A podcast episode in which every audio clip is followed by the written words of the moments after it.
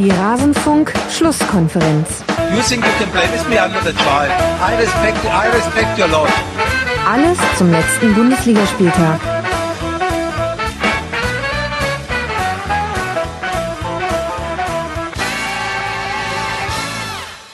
Die Bundesliga-Schlusskonferenz, alles zum letzten Bundesliga-Spieltag hier im Rasenfunk. Ich begrüße euch sehr herzlich, liebe Hörerinnen und Hörer, zu dieser ersten Spieltagsfolge der 55. Bundesliga-Saison. Mein Name ist Max Jakob Ost, ich bin der Edgenetzer bei Twitter und ich freue mich sehr, dass all unsere alten und vielleicht auch ein paar neue Hörerinnen und Hörer jetzt hier in dieser Schlusskonferenz mit uns gemeinsam auf den Bundesliga-Spieltag Nummer 1 zurückblicken wollen.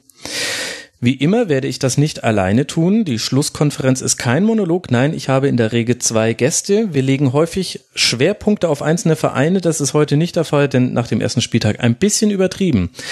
Ich freue mich aber umso mehr, bei mir begrüßen zu dürfen. Ein, ein Feuerwerk an Kompetenz erwartet euch, liebe Hörerinnen und Hörer. Zum einen von Thomas Böker. Er ist Redakteur beim Kicker. Er ist Premier League Experte, aber auch ein wandelndes Lexikon, was die Bundesliga angeht. Thomas, sehr schön, dass du mal im Rasenfunk deine Premiere gibst.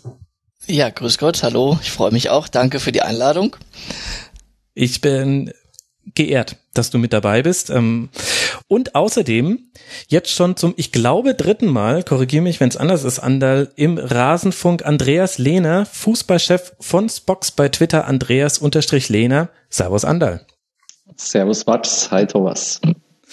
Ja, ist auch kein Zufall, Andal, dass wir zwei jetzt hier zusammen in dieser Folge sprechen, denn wir werden gleich noch über eine kleine Kooperation reden, die mit Beginn dieser Bundesliga-Saison auch den Rasenfunk und Spox betrifft. Aber vorher muss ich mich noch bedanken. Bedanken bei wem? Bei Rasenfunk-Supportern. Der Rasenfunk ist werbefrei und soll werbefrei bleiben. Der Rasenfunk ist noch ein Hobbyprojekt und soll aber ein Beruf werden. Und deshalb kann man den Rasenfunk unterstützen. Unter rasenfunk.de slash unterstützen findet ihr alle Informationen dazu. Und in dieser Folge danke ich ganz besonders den Supportern Oliver, Monika, Thomas, Sanke, Daniel, Dustin und Martin, der seine Kosten für Sky jetzt an uns weiterreicht. Dafür für eine riesige Verbeugung. Ihr alle seid für uns wie eine wasserdichte Multifunktionsjacke beim Saisoneröffnungsspiel in München. Schöner kann ich meinen Dank nicht ausdrücken. Und jetzt, Ander, lass uns doch mal kurz äh, besprechen. Es gibt eine Kooperation mit Spox. Was heißt denn das? Der große Ausverkauf beim Rasenfunk? Ja, habe ja schon einige Kommentare gelesen bei, bei Spots, aber auch dann bei Twitter. Aber so ist es ja Gott sei Dank nicht. Ähm, eigentlich heißt es ja im Großen und Ganzen, dass wir dir Gott sei Dank eine bisschen größere Plattform hoffentlich bieten können und du auf dem, äh, mit dem Rasenfunk ein bisschen mehr Reichweite bekommst. Das ist äh, das große Ziel von dir, aber auch von uns. Mhm. Ähm, deshalb wird der Rasenfunk jetzt ab Montag, sprich ab morgen, immer auch auf Spots eingebunden. Und äh, ja, ich, ich freue mich sehr, dass das geklappt hat, dass wir zusammengekommen sind, aber ein Ausverkauf muss ich, äh, muss wirklich keiner fürchten. Das heißt, ich muss jetzt nicht meine Sendung zu dir zur Abnahme schicken. Das finde ich fast ein bisschen schade. Du musst, du musst nichts abnehmen, du musst keine Werbung machen, du musst, du musst auch Spots nicht penetrant oft erwähnen. Alles so wie immer. Einfach weitermachen, so wie, wie vorher, Max. Genau, und vielleicht noch ein paar mehr Gäste aus eurer Redaktion mit dabei haben. Das habe ich in der Vergangenheit schon häufig probiert. Ihr würdet nicht glauben, wie häufig das an technischen Gegebenheiten gescheitert ist, liebe Hörerinnen und Hörer. Äh, das, das werden wir jetzt beseitigen. Vielleicht lässt du das Headset, was ich dir mitgebracht habe, einfach in der Redaktion liegen. Ich lasse jetzt alles hier so stehen und liegen, wie es ist für die nächsten äh, ja, für die nächsten sechs Monate, dann können wir das in der Vorrunde mit Sicherheit nochmal hinkriegen. Ja, stark, das ist gut. Genau, also es wird sich für euch, liebe Hörerinnen und Hörer, die ihr schon den Rasenfunk kennt, eigentlich nichts weiter verändern, außer dass ähm, ich hin und wieder mal Gäste von Spox dabei habe, was ich aber auch schon in der Vergangenheit hatte und sowieso immer geplant hatte. Und mir bringt das hoffentlich ein paar neue Hörerinnen und Hörer, die ja vielleicht zu Supportern werden und dann käme ich meinem Ziel näher, das Ganze hier hauptberuflich machen zu können. Vor allem mit Blick auf das WM-Jahr 2018 bin ich da schon ein bisschen hibbelig, ob sich das irgendwie so finanziell trägt. So viel zu dieser Kooperation. Ich werde den Ankündigungsartikel dazu bei Spox auch noch in den Shownotes verlinken und ich habe auch einen Forumseintrag unter mitmachen.rasen.de gestartet. Da könnt ihr gerne weitere Fragen dazu stellen und uns und mir eben auch gerne doch noch den Ausverkauf aller Werte vorwerfen, solange es nicht ganz so vehement ist, wie die Fans gerade gegen den DFB protestieren, also von der Wortwahl her, ich äh, inhaltlich kann ich das sehr gut nachvollziehen, ähm, kann ich damit sehr gut leben. Lasst uns in diesen ersten Spieltag reinsteigen. Eine Formulierung, die ich so häufig im Rasenfunk verwende und ich freue mich, dass es endlich wieder weitergeht. Ich bin nicht zuletzt durch die Saisonvorschau, auf die ich mich sehr lange vorbereitet habe. Ich glaube, drei volle Tage saß ich da dran, wieder richtig heiß auf diese Saison gewesen. Aber Thomas, es ging gleich mit einer Panne los beim Videobeweis. Bei einigen Spielen konnte er nicht eingesetzt werden. Die Spiele waren Hoffenheim, Bremen, Hamburg, Augsburg, Hertha, Stuttgart. Zum Teil ähm, gab es da Ausfälle und auch die kalibrierten Linien für Abseitsentscheidungen wurden nicht überall angezeigt. Würdest du aber jetzt nach diesem ersten Spieltag mit Videobeweis trotzdem sagen, es war ein erfolgreicher Start? Ja, wenn der Videobeweis denn zum Einsatz kam, war er ähm, sinnvoll, wie in München beim Elfmeter und in Freiburg beim dann nicht gegebenen Tor für Freiburg. Ähm, aber äh, letztlich ist es dann natürlich schwierig. Ähm, das, das eine war am Freitag, das eine am Sonntag und ähm, am Samstag funktionierte es dann äh, in vier, fünf Stadien nicht. Und das ist dann natürlich äh, sehr fragwürdig, das Ganze. Äh, insofern, als dass ähm, ja ich ja nicht vom Kalender abhängig sein kann, äh, wann ich spiele und ob ich äh, von dem von dieser technischen Unterstützung profitiere oder nicht. Das heißt natürlich nicht, dass man jetzt ähm, dann für noch mehr Ungerechtigkeit sorgt, indem es an den anderen Tagen auch nicht funktioniert Trotzdem will ich nur sagen, es, es gab ein schiefes Bild an dem Spieltag. Ähm, es war zum Glück wohl offensichtlich dann am, am Samstag nirgendwo richtig zwingend nötig. Mm, bei, bei Wolfsburg Dortmund konnte man einmal kurz zucken bei einem Tor, ähm, mhm. war dann aber eine korrekte Entscheidung. Da hätte aber sicher ähm, der Videobeweis dem, dem Schiedsrichter auch gut getan zur Unterstützung. Ähm, der war dann auf einmal nicht da. Und ähm, wie, wie im Supercup ja auch schon, also äh, und nicht umsonst hat die DFL ja gestern dann auch äh, direkt äh, eine Pressemitteilung rausgegeben und es wird äh, ernsthafte Gespräche mit dem Dienstleister Hawkeye geben und so weiter. Und das Ganze ähm, ja ist so nicht hinnehmbar aus ihrer Sicht. Und die haben sich natürlich da die mussten irgendwie reagieren, weil viele natürlich gesagt haben, was ist denn da los? Und natürlich äh, sehen auch wenige dann im Hintergrund da den Anbieter, sondern schimpfen natürlich erstmal nur auf DFL und DFB, der gar nichts mit zu tun hat, aber ist ja egal. Da wird, wird dann halt äh, pauschal mitgeschimpft. Und ähm, äh, deswegen mussten die irgendwie eine Stellungnahme abgeben, das haben sie getan. Und dann hat's heute ja dann auch ähm, zum Glück für Frankfurt dann in dem Fall funktioniert. Mm, aber äh, wie gesagt, ums äh, ein einheitliches Bild äh, im Sinne der Gerechtigkeit wäre natürlich besser gewesen, wenn es bei allen neun Spielen funktioniert hätte.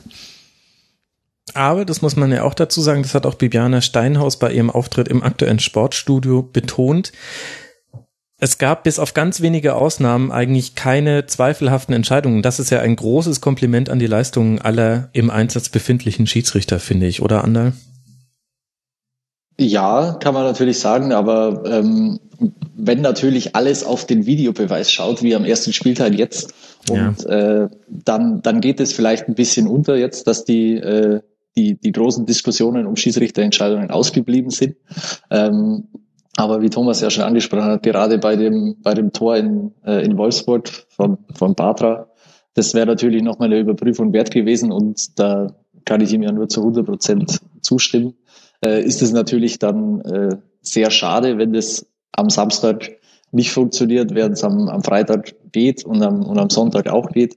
Äh, so so kann es natürlich nicht sein und so sollte es natürlich nicht sein, wenn ich schon zwei Wochen vorher einen Testlauf habe bei ja. dem es auch technische Probleme gibt und dann gibt es zwei Wochen später im Ernstfall gleich wieder Probleme. Das ist natürlich kein gelungener Start dann im Ende für den Videobeweis. Die Ironie an der Sache finde ich ist ja auch, dass man in München ähm, äh, den Elfmeter erst nach dem Videobeweis gibt. Also ich fand, der war relativ klar. Das war in Echtzeit im Stadion schon gut zu sehen, dass er den äh, äh da ja umreißt mehr oder weniger und äh, klarer Elfmeter und von daher Videobeweis gut und schön. Ähm, aber in dem Fall äh, hätte es denn dann eigentlich auch nicht gebraucht, wenn der Schiedsrichter vorher genau hingeschaut hätte. Da liegst du auf einer Linie mit Franck Ribéry. Ich habe noch nie einen Spieler so schimpfen sehen, nachdem die eigene Mannschaft einen Strafstoß bekommt. Das hätte er sich ehrlich gesagt auch sparen können, aber gut, so dann kann er sich ja so einige sparen und tut's nicht immer. Ich glaube, Augsburg ist noch am ehesten diejenige Mannschaft, die dem nicht zum Einsatz gekommenen Videobeweis nachtrauert. Da gab es zwei, drei Entscheidungen, wo man nicht genau sagen kann, wäre das jetzt klar genug gewesen für einen Videobeweis. Da fehlt uns ja auch die Expertise mit und die Erfahrung mit. Aber ich hatte in dieser bei diesem ersten Spieltag jetzt häufiger den Gedanken, ich glaube, der Videobeweis wird dazu führen, dass noch häufiger der Weg in den Strafraum gesucht wird, weil man sich sicherer sein kann bei all diesen Kann-Entscheidungen, wo aber zum Beispiel ein Beinstellen, da ist ja allein schon der Versuch strafbar. Das dürften eigentlich relativ viele Elfmeter oder Strafstöße in dieser Saison geben. Es ist wieder etwas lohnenswerter, in den Strafraum reinzukommen. Und ich glaube, der Videobeweis wird dann auch vor allem für diejenigen Mannschaften von Vorteil sein, die eben einfach häufige Strafraumpräsenz haben. Beispiel ist ja zum Beispiel jetzt auch der FC Bayern, aber da würden mir auch noch ein paar andere einfallen. Bin ich mal gespannt, ob da vielleicht sogar sich so ein bisschen am Spielstil mancher Mannschaften etwas verändert. Wollen wir mal über das Eröffnungsspiel sprechen? Da war ja gleich einiges geboten. Bayern gegen Leverkusen. Es begann, ja, in dem Spiel war wirklich alles drin. Ein, ein Unwetter, ein Spiel mit ganz vielen Facetten. Bei beiden lief noch nicht alles rund. Jede Mannschaft hatte so ihre Halbzeit. Die einzige Konstante, die ich erkennen konnte, Andal, ist die Leverkusener Schwäche bei Standards. Ja, die, die war offensichtlich und hat den Bayern dann am Ende auch äh, den Sieg gebracht. Ähm, Tor nach Freistoß, Tor nach Ecke und das dritte ein Elfmeter, also drei, drei Tore aus Standardsituationen. Mhm. Und äh, das in einem Spiel, in dem Leverkusen eigentlich wirklich aus meiner Sicht relativ gute Möglichkeiten hatte, da in München was mitzunehmen. Das ist aus Leverkusener Sicht natürlich mehr als ärgerlich, dass man sich da so schnell mit zwei Unachtsamkeiten oder zwei schlecht verteidigten Standardsituationen so ins Hintertreffen gebracht hat. Was meint ihr denn, Thomas, wenn wir dieses Spiel unter denselben Bedingungen, mit denselben Chancen, die es gab und denselben Rahmenbedingungen zehnmal ausspielen, wie oft gewinnt das Spiel Bayern? Zehnmal. Ehrlich? Ja. Ja, sehe ich so, weil äh, letztlich ist dann auch eine Frage der Qualität ist. Die ganzen Torschüsse, Leverkusen hatte ja in der Torschussstatistik dann am Ende sogar einen Vorteil. Mhm, 19 aber, Torschüsse, ähm, das muss man erst mal schaffen in München. Ja, das muss man erstmal schaffen. Das war dann aber auch letztlich, äh, ähm, gerade am Ende waren davon auch einige und auch eine in einer Sequenz drei, vier hintereinander. Ähm, das war dann auch, glaube ich, dem geschuldet, als Mats Hummels dann äh, raus musste, war die Viererkette äh, von rechts dann ähm, Kimmich, Süle, Alaba und Rafinha. Und wenn man mal die etatmäßige Viererkette nimmt, dann ist dann nur noch, äh, also ich nehme jetzt die der letzten Jahre, dann war das, äh, war nur noch Alaba da und der nicht auf seiner Position. Hm. Und von daher war das gar nicht nicht verwunderlich, dass, dass da Leverkusen noch zu Chancen gekommen ist. Wobei das natürlich nicht nur eine, eine ähm, Fehlleistung der, der äh, letzten Linie war, sondern da wurde davor dann natürlich auch nicht gut gearbeitet. Aber warum ich glaube, dass es dann eben trotzdem äh, für Leverkusen nicht reicht, ist eben, dass dann da doch in, in vorderster Linie äh, eben die Qualität äh, nicht so groß ist, als dass man dann ähm, zwingend äh, hätte die Tore machen oder die Tore die Tore hätte machen können, ja, weil weil eben äh, ein Chicharito ist nicht mehr da, hm. ein, ein Kiesling äh, ist äh, nicht mehr so gefragt und ähm, ja, dann muss dann schon aus der zweiten Reihe äh, wie wie Memedi dann jemand dran, also zweite Reihe im, im Spielfeld, äh, zweite Linie und ähm, von daher natürlich waren genug Chancen da und vom, sie hätten sich dann oft aufgrund dieser Chancen vielleicht auch dann irgendwo einen Punkt äh, verdient gehabt. Aber ich glaube, ähm, der Großteil dieser Schüsse war dann doch eigentlich, als das Spiel mehr oder weniger entschieden war. Äh, natürlich hätte es einen Anschlusstreffer nochmal spannend gemacht, aber äh, warum ich das halt auch sage, ist eben auf, aus, aufgrund der Vergangenheit. Äh, Leverkusen hat äußerst, äußerst selten in München was geholt mhm. und sie haben einfach äh, dann in entscheidenden Momenten vielleicht auch nicht die Mentalität dazu, äh, diesen, mh, diesen Killerinstinkt, der dann eben nötig ist. Äh, meistens sagt man, gegen Bayern kriegt man nicht viele Chancen, jetzt hatten sie sogar mehrere und hat, es hat trotzdem nicht gereicht zum Punkt und deswegen glaube ich, dass das Spiel in zehn von zehn Fällen an Bayern gegangen wäre. Krass, siehst du das auch so deutlich an, ne? Ich, ich teile, ich teile die, die Meinung, dass es am Ende bei so, bei so einer Menge an, an Möglichkeiten, die sie hatten, das, das waren ja noch, noch nicht immer nur die Torschüsse, finde ich. Es gab aber viele Möglichkeiten, die sie nicht gut zu Ende gespielt haben, wo sie dann gar nicht zum Abschluss kommen oder wo, wo Volland mal über, über den Ball tritt oder wo er einmal nicht abschließt, wo es dann die Szene mit Hummels gab, wo man auch über Elfmeter diskutieren hat können. Ähm, die tauchen in der Torschussstatistik gar nicht auf. Und da bin ich auch der Meinung, dass du dann am Ende die, die Qualitätsfrage stellen musst. Wenn ich so, so oft vors Tor komme, so, so ab und oder relativ oft leicht in, in und um den 16er komme in München, dann mhm. muss ich, muss ich mehr draus machen. Und wenn ich das nicht schaffe, dann hat, dann hat das was mit mangelnder Qualität zu tun. Deshalb glaube ich auch, dass sie nicht viele Spiele gewinnen. Und das Gefühl hatte ich auch nicht, dass sie bis zum Schluss realisiert haben oder dass sie gemerkt haben, okay, hier, hier wird eigentlich mehr gehen. Das haben sie auch hinterher, als, als wir in der Mixzone dann mit ihm gesprochen hat, war das so, ja, ja, ganz nett gespielt, aber eigentlich bei München musst du nicht unbedingt gewinnen und nicht dieses, oh, oh mein Gott, wir hätten hier eigentlich äh, mal, mal richtig auf den Putz hauen können gleich am ersten Spieltag ja. und äh, hätten da viel mehr daraus machen müssen. Also das, das, das sehe ich auch so, dass ich, äh, dass das eine Frage der Qualität ist dann am Ende. Bayern hat übrigens auch einige Chancen nicht sauber also einige Konterchancen nicht sauber zu Ende gespielt. Da waren ja, das war ja haarsträubend teilweise, mhm. äh, was da vorne dann auch noch liegen geblieben ist. Also sagen wir so, wenn es am Ende äh, 6-4 ausgeht, dann hätte das dem Spielverlauf mehr entsprochen, wäre aber dann natürlich recht albern äh, gewesen. Aber aber so ähm, waren dann insgesamt die Kräfteverhältnisse, weil äh, bis zum bis zum ähm, 3-1 war es ja eigentlich relativ ungefährdet, äh, muss man auch sagen. Und äh, die Standardsituation oder die Standardschwäche, die du ansprichst von Leverkusen, natürlich absolut richtig. Das war letzte Saison, vergangene Saison schon ihr großes Problem. Gerade bei Eckbällen gehörten sie dazu denen, die am, am meisten äh, kassiert haben. Und ähm, ja, jetzt gleich wieder äh, das, das 2-0, das auch aus einem Eckball äh, resultierte, wo halt nur dann äh, nicht rechtzeitig rausgerückt wird, dann steht der Abseits. Äh, vorher Vidal darf den relativ unbedingt in Richtung Fünfer bringen. Äh, so kann man natürlich nicht verteidigen. Also das äh, hat dann wenig mit höheren Ambitionen zu tun. Aber sie haben, was ich fand, sehr, sehr mutig gespielt, dann vor allem nach dem Rückstand.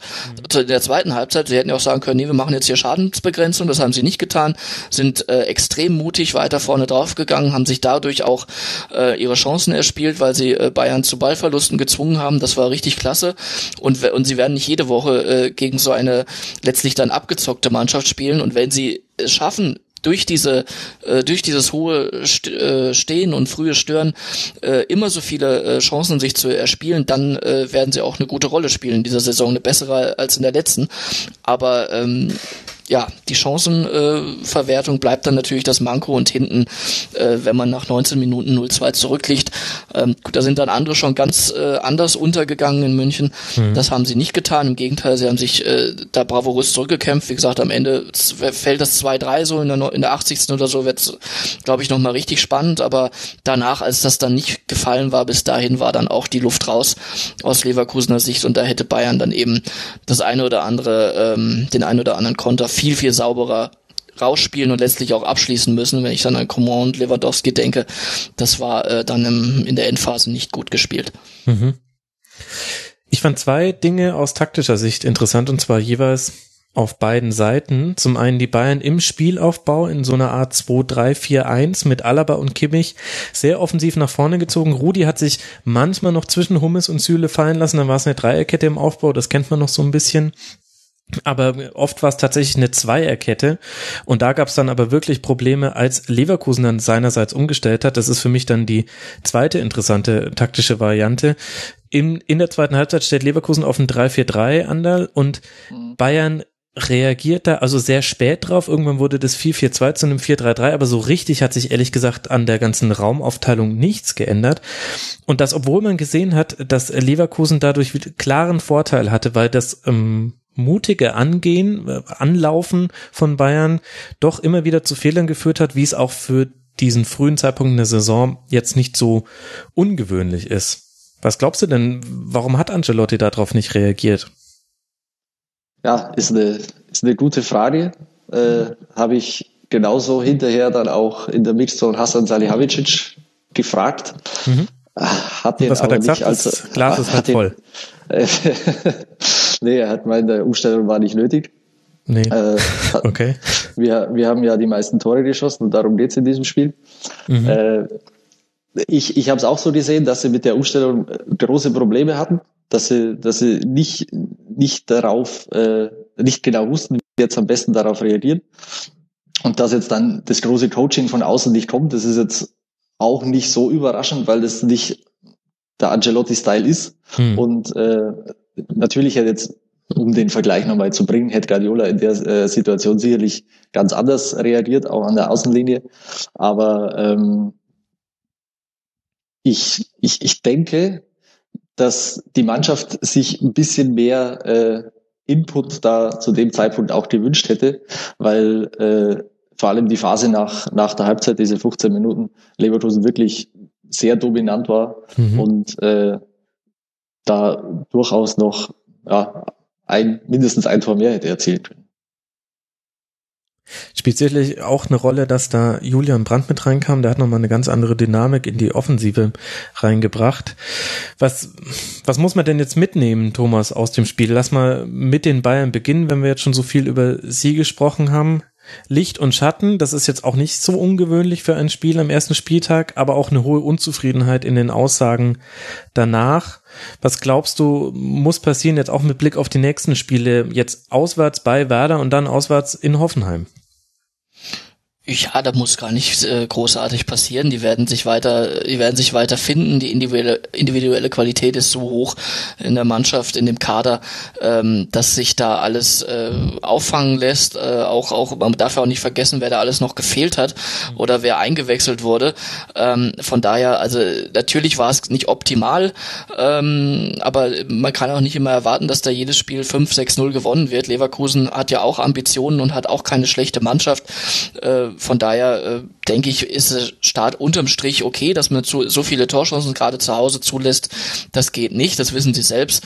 Ähm, aber die müssen jetzt nichts großartig ändern. Und ich glaube auch nicht, ähm, auch wenn die auf 3-4-3 umgestellt haben, dass da jetzt äh, äh, ein FC Bayern in der Form groß drauf reagieren muss, um da selber jetzt noch umzustellen. Die haben 4-2-3-1 gespielt oder 4-4-2, das war fließend teilweise, je nachdem halt, wo Müller sich aufgehalten hat. Ähm, da ist man in beiden äh, äh, Systemen, in beiden Ausrichtungen ist man gegen ein 3-4-3 gewappnet, erst recht durch die vier Leute da hinten. Äh, das Problem war halt einfach, dass sie dieses frühe Stören, äh, sie haben sich eben nicht sauber rauskombiniert, so wie es so wie es sonst äh, ihre Art ist. Und wenn sie das geschafft hätten, dann waren äh, wären Ra Räume ohne Ende da gewesen. Die waren dann auch am Ende bei den angesprochenen Konterchancen natürlich gegeben, aber die ähm, da sind sie halt in der ersten, äh, ja, in den ersten 20 Minuten, erste halbe Stunde von der zweiten Halbzeit nicht richtig reingekommen. Und dann sah es natürlich dann so aus. Und äh, ich habe ja vorhin schon gesagt, die Torchancen zuzulassen ist nicht nur eine Frage der letzten Linie, sondern da wurde davor auch nicht gut gearbeitet. Ähm, das müssen sie verbessern, das ist klar, aber es gab auch gute äh, Sachen, ähm, wie zum Beispiel äh, das Debüt oder ähm, Premieren von äh, Tolisso und Rudi äh, da im zentralen Mittelfeld. Das hat mir gut gefallen. Das waren ähm, sind zwei schlaue Spieler. Die haben sehr oft schöne Spielverlagerungen drin gehabt ähm, und damit auch wieder Räume geschaffen. Gerade in der ersten Halbzeit war das sehr sehr schön anzusehen. Und ähm, von daher äh, und, und nochmal, da haben, haben noch einige gefehlt. Angefangen bei Manuel Neuer, der natürlich dann auch, obwohl Ulreich in dem Spiel jetzt gut war, äh, das ist eine ganz andere Ausstrahlung, wer da in der Neuer da hinten drin ist. Das ist klar. Ähm, dann äh, Robben äh, nur Teilzeitkraft gewesen und und trotzdem ähm, trotzdem eine relativ äh, Thiago äh, gar nicht dabei gewesen. Also das sind überragende überragende Spieler, die drei alleine, die ich jetzt schon genannt habe. Das ist nochmal so ein Qualitätsschub. Äh, die müssen sich jetzt keine Sorgen machen, wenn sie ähm, da den, wie sie die nächsten Bundesligaspiele angehen. Also das muss man jetzt nicht dramatisieren. Aber man darf es natürlich auch, und das haben sie auch zur Kenntnis genommen, dass Leverkusen außergewöhnlich viele Torchancen für eine Gastmannschaft in München hatte. Und auch außergewöhnlich viel Ballbesitz. 49 Prozent, das haben wir jetzt auch nicht so oft gesehen. Natürlich haben wir uns alle so ein bisschen an Pep Guardiola-Werte jenseits der 90, hätte ich fast schon gesagt, gewöhnt. Ganz so krass nicht, aber Gefühl war es manchmal so.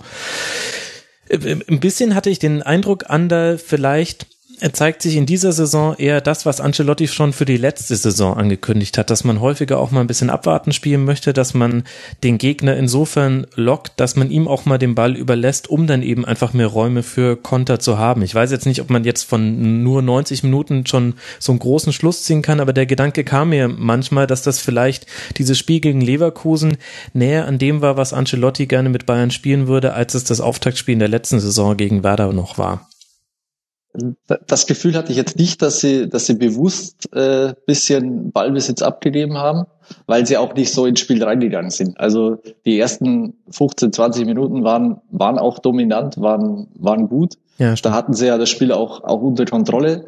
Und erstaunlicherweise, äh, als, als dieses Unwetter dann mal losging, zu der Phase haben sie es dann haben sie es dann ein bisschen verloren. Und es war ja es war ja eher so dass sie äh, die Räume wie der Thomas gesagt hat die ja die ja zum großen Teil da war, eben nicht gefunden haben, weil sie sich nicht gut positioniert haben.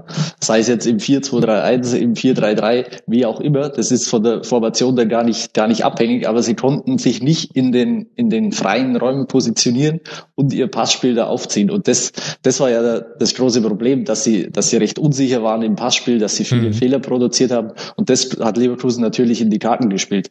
Und äh, deshalb glaube ich nicht, dass es eine bewusste Entscheidung war, sich jetzt ein bisschen zurückzuziehen und auf Konter zu spielen, weil dieses Konterspiel ja auch erst dann in der in der Schlussphase funktioniert hat und nicht zuvor. Wenn das jetzt zuvor funktioniert hätte, würde ich sagen, ja, okay, teile ich, aber so habe ich das jetzt nicht gesehen, sondern es hat erst dann funktioniert, als äh, ja, ab der 80. Als, mhm. als Leverkusen dann sagte, ja, okay, wahrscheinlich machen wir jetzt noch Teile zwei dieses, dieses Wetter beziehungsweise Unwetter, das war, hatte ja schon historische Ausmaße, das kann man ja wirklich so sagen, gerade in München ähm, habe ich so ein Wetter also, äh, noch nie erlebt im Stadion.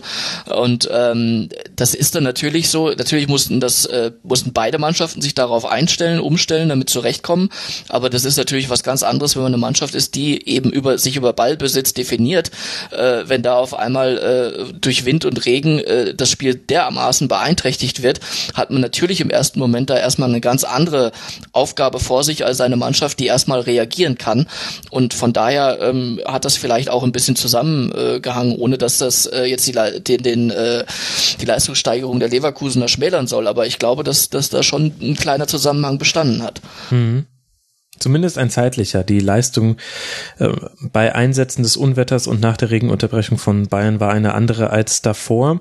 Aber lasst auch noch über Leverkusen sprechen. Das nächste Spiel ist ein Heimspiel gegen Hoffenheim, dann geht's nach Mainz und dann zu Hause gegen Freiburg und auswärts bei der Hertha. Vor allem das Heimspiel gegen Hoffenheim natürlich interessant. Andal, was muss denn Leverkusen aus diesem Spiel mitnehmen an positiven und negativen Dingen?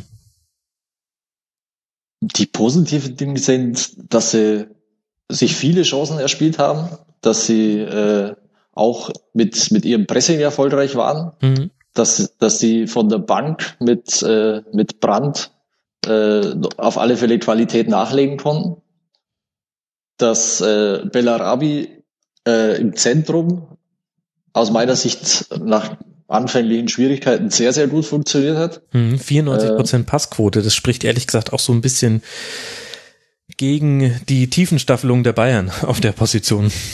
Ja, Wahnsinn. hat eine sehr gute Passquote, hatte auch enorm viele Abschlüsse. Mhm. Wobei ich von Leverkusen-Fans auf Twitter gleich schon gehört habe, das ist bei Bellarabi gleichbedeutend mit äh, in sämtliche Richtungen des Spielfelds. ja, wo ich gerade sagen wollte, wo wir wieder beim Thema Qualität sind, weil die, weil die für die Positionen, in denen er oft zum Abschluss kam, äh, relativ schwach teilweise ausgeführt wurden. Ja. Ähm, negativ, hast du ja vorher schon angesprochen, ist die, die Schwäche bei Standards. An, an der müssen sie, müssen sie dringend arbeiten. Und äh, natürlich bist du jetzt, mit ne, wenn du mit einer Niederlage startest, auch wenn sie erstmal auswärts in München ist, äh, zu Hause schon mal ein bisschen unter Druck, weil zwei Spiele, null Punkte wäre natürlich dann kein guter Start. Aber im Großen und Ganzen, glaube ich, kann, kann Leverkusen auf dem Spiel aufbauen, äh, wobei sie schon sich überlegen müssen, wie sie den Abgang von Chicharito auf Dauer äh, auffangen wollen wenn Volland in seiner zweiten Saison auch nicht besser zu Potte kommt, weil äh, auch wenn du viele Chancen hast, brauchst du am Ende dann einen, der die auch mal verwertet. Und da hat jetzt Leverkusen aus meiner Sicht noch keinen Spieler im Kader, der für herausragende Abschlussstärke steht. Ich glaube, das ein gefährliches äh, Spiel oder und, und Ergebnis für Leverkusen auch war. Ergebnis in dem Sinne, dass es ja, äh, wie gesagt, auch äh, was Besseres möglich gewesen wäre. Und das mhm. ist jetzt schon recht schwierig, da ähm, gedanklich sich aufs nächste Spiel einzustellen, weil zum einen kann man natürlich sagen, äh, man hat sehr, sehr gut ausgesehen phasenweise. Äh, das ist natürlich was, was sie positiv mitnehmen können. Auf der anderen Seite ähm, verleitet das natürlich dann dazu, vielleicht auch nicht äh, so hundertprozentig konzentriert zu, zu sein, zu bleiben, ähm, als wenn man jetzt äh, da deutlich verloren hätte. Man, man lernt halt immer mehr aus Niederlagen und auch immer mehr aus deutlichen Niederlagen. Und gerade bei so einer Niederlage, äh, bei der man dann am Ende mit der besseren Torschussstatistik noch rausgeht, da besteht die Gefahr, dass man äh, nicht die richtigen Lehren daraus zieht. Und da bin ich gespannt, wie sie das umsetzen, vor allem weil Hoffenheim ja dann auch wieder eine Mannschaft ist, die sie äh, auch vor, vor andere Aufgaben stellen wird, mh, mm, weil die natürlich extrem auch äh, vorne draufgehen. Und ähm, da muss man dann erstmal andererseits abwarten, wie Leverkusen das dann hinten spielerisch löst und äh, was jetzt gerade schon richtig gesagt wurde, der Druck nach dieser Niederlage, auch wenn es in München war, es war der erste Spieltag, wurde, äh, ging verloren, das erste, äh, das erste Spiel ging verloren und ähm, da muss man dann erstmal zu Hause mit klarkommen, ähm, wie man das dann äh, umsetzt. Und ich kann mir vorstellen, was die ja, ich nenne es jetzt mal Sturmproblematik angeht, ähm, dass sie da vielleicht auch noch bis zum 31. August was tun. Ähm, mal schauen, was da so dominomäßig noch alles passiert weltweit, äh, sobald ähm, Coutinho und äh, und oder Dembele äh, transferiert werden könnte das äh, bis hin äh, zu den kleinsten Vereinen noch Auswirkungen haben, aber mal schauen. Ähm, unterm Strich, wie gesagt, Leverkusen ganz okay, aber gefährliche Ausgangslage jetzt für die für die nächsten Wochen. Mein Gott, früher war die Domino-Theorie im Kalten Krieg, wenn ein Land kommunistisch wird, dann greift der Sozialismus um sich, dann war eine Zeit lang die Domino-Theorie nur noch die Frage, isst man Dominosteine im Ganzen oder nach Lagen? Das machen anscheinend manche Menschen so. Und jetzt auf einmal geht's um Stürme und ähm, Transferfenster. Herrliche Zeiten, in denen wir leben. Das Topspiel des Samstagabends war Schalke 04 gegen Raber Leipzig. Warum sage ich Raber Leipzig an alle neuen Hörerinnen und Hörer? Hört euch das Tribünengespräch, das ist das zweite Sendeformat vom Rasenfunk, zu Rasenballsport Leipzig an. Da erkläre ich es und das Stichwort werbefrei für den Rasenfunk gibt auch schon mal einen ersten Hinweis. Es wird Leipziger Wochen geben für den FC Bayern. Nämlich Ende Oktober spielt man erst im DFB-Pokal in Leipzig, dann in der Bundesliga zu Hause gegen Leipzig, dann in einem Champions League-Spiel und dann geht's auch gegen Dortmund ran. Das werden interessante zwei Wochen. Leipzig 0 zu 2 verloren beim Debüt von Domenico Tedesco.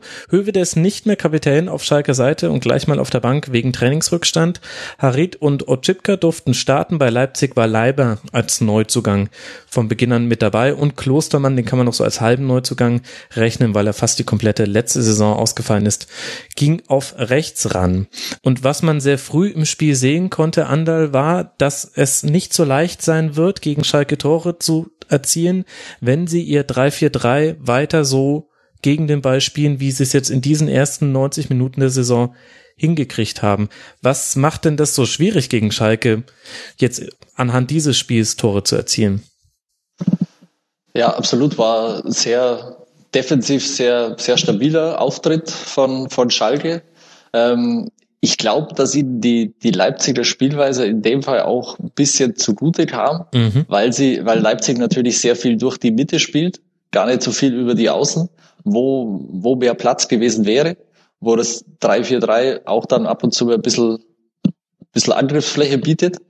Aber ähm, Schalke hat natürlich äh, sehr, sehr tief verteidigt, sehr aggressiv verteidigt auch.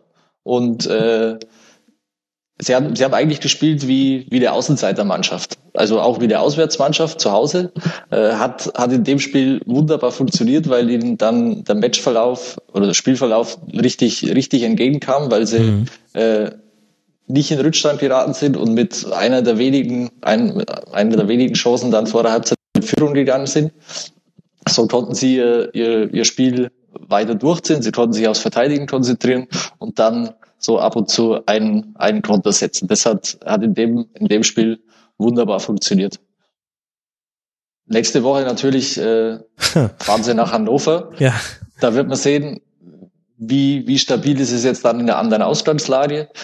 Geht man mal nicht davon aus, dass sie, dass sie sich da auch so, so stark auf die Defensive konzentrieren können, mhm. sondern dass sich Hannover da als Aufsteiger, so wie sie jetzt auch in Mainz gespielt haben, rund um 16er positionieren wird und, und seinerseits auf, äh, auf Konter lauern wird. Deshalb fürs erste Spiel auf Schalke absolut okay, richtig gut, richtig gut funktioniert. Alle Entscheidungen im Prinzip aufgegangen. Und äh, Jetzt, ja, jetzt müssen wir abwarten, wie die Variante Ballbesitz aussieht. Genau, wie es in, in, in zweiten Variante aussieht. 36 Prozent nur Ballbesitz in diesem Spiel gegen Leipzig, ähnlich wenig gegen Hannover für Schalke würde einen dann äh, tatsächlich verwundern, Thomas, glaube ich. Und gleichzeitig wiederholt sich hier ja auch so ein Muster, was wir in der Rückrunde der letzten Saison schon gesehen haben, was Hasenhüttel auch in der Vorbereitung thematisiert hat. Nämlich Leipzig ist unglaublich gefährlich aus Umschaltsituationen heraus, hat ein sehr, sehr gutes Pressingverhalten, aber als Mannschaften begannen, sich tiefer gegen Leipzig reinzustellen, ihnen mehr den Ball zu überlassen, ihnen wenige Räume anzubieten, dann hat man es häufig geschafft, weniger Chancen zu kreieren, schon in der Rückrunde und jetzt in diesem Spiel gegen Schalke setzt sich dieser Trend fort. Hast du denn was erkennen können, neue Muster im Spiel von Leipzig oder war das das Leipzig aus der letzten Saison, was wir hier nochmal neu erlebt haben? Nee, großartig neue Muster konnte man nicht erkennen. Ähm, ich fand ehrlich gesagt ein bisschen schade äh, aus neutraler Sicht, äh, dass Schalke das Spiel gewonnen hat. Sie haben gut verteidigt, sie haben intensiv verteidigt, sie haben leidenschaftlich verteidigt und schlau. Alles wunderbar. Ähm, aber die Mannschaft, die Fußball gespielt hat, das war Leipzig und die wurden nicht belohnt dafür. Mhm. Ähm, die haben es natürlich auch nicht besonders clever gemacht, das ist richtig. Äh, es waren allerdings auch ein paar Zentimeter äh, Dinge dabei, mal ein Pass, der mh, durchgesteckt reingesteckt wurde und wo dann noch einer einen Fuß dazwischen bekommen hat. Wie gesagt, gut verteidigt, kein Vorwurf an Schalke, nur jetzt einfach nur aus fußballästhetischer Sicht hätte ich äh, äh, mir gewünscht, dass Leipzig da äh, mehr belohnt wird für den Aufwand, den sie betrieben haben, äh, nicht nur wegen des höheren Ballbesitzes, sondern insgesamt, ähm, weil die einfach äh, ja eine gute Qualität in ihren Reihen haben. Wenn man den Cater sieht, wenn man Paulsen sieht, wenn man Werner sieht, Sabitzer, das sind alles richtig gute Spieler und ähm, Klar, sie müssen dann äh, irgendwann jetzt auch mal einen Plan B entwickeln, Lösungen finden für solche Situationen, weil die anderen Vereine sich mehr und mehr und immer wieder so äh, positionieren werden und darauf einstellen werden. Äh, also nochmal kein Vorwurf an Schalke, das war, das war ein, ein guter Plan, aber so rein fußballerisch ähm, ist es dann natürlich ein bisschen dünne, wenn ich mich zu Hause dann nur reinstelle und äh, das zwar gut mache und auch ganz gefällige Konterspiele, ähm, aber letztlich ist mir das dann auch ein bisschen zu wenig Substanz, wenn es dann halt wieder Richtung Europa gehen soll. Ähm, das äh, weiß ich nicht, ob das dann in dem Sinne reicht. Und ähm, ich persönlich äh, finde, da werden die Meinungen auseinandergehen, aber ich finde, dass man den Elfmeter nicht geben muss ähm, für Schalke. Ähm, es ist ein bisschen unbeholfen, hat Hasenhüttel ja selber gesagt, da muss er, da darf er nicht so hingehen. Mhm. Aber letztlich, mein Gott, wie geht er denn hin? Also ähm, da war kein, da war kein Schubsen, da war kein Bein reinstellen. Das war, war mehr oder weniger ein, ein Check äh, auf Oberschenkelhöhe, äh, Oberschenkelhüfte. Und äh, ja, wenn das dann nicht mehr erlaubt ist, dann dann wird schwierig, weil dann wird es äh, sehr viele Elfmeter geben, denke ich. Äh, er ist nicht er ist nicht unberechtigt, das ist keine Fehlentscheidung, aber ähm, ich hätte mir gewünscht, äh, dass das keinen Elfmeter gibt, einfach da deswegen, weil das dann inflationär werden kann, wenn das der Maßstab ist.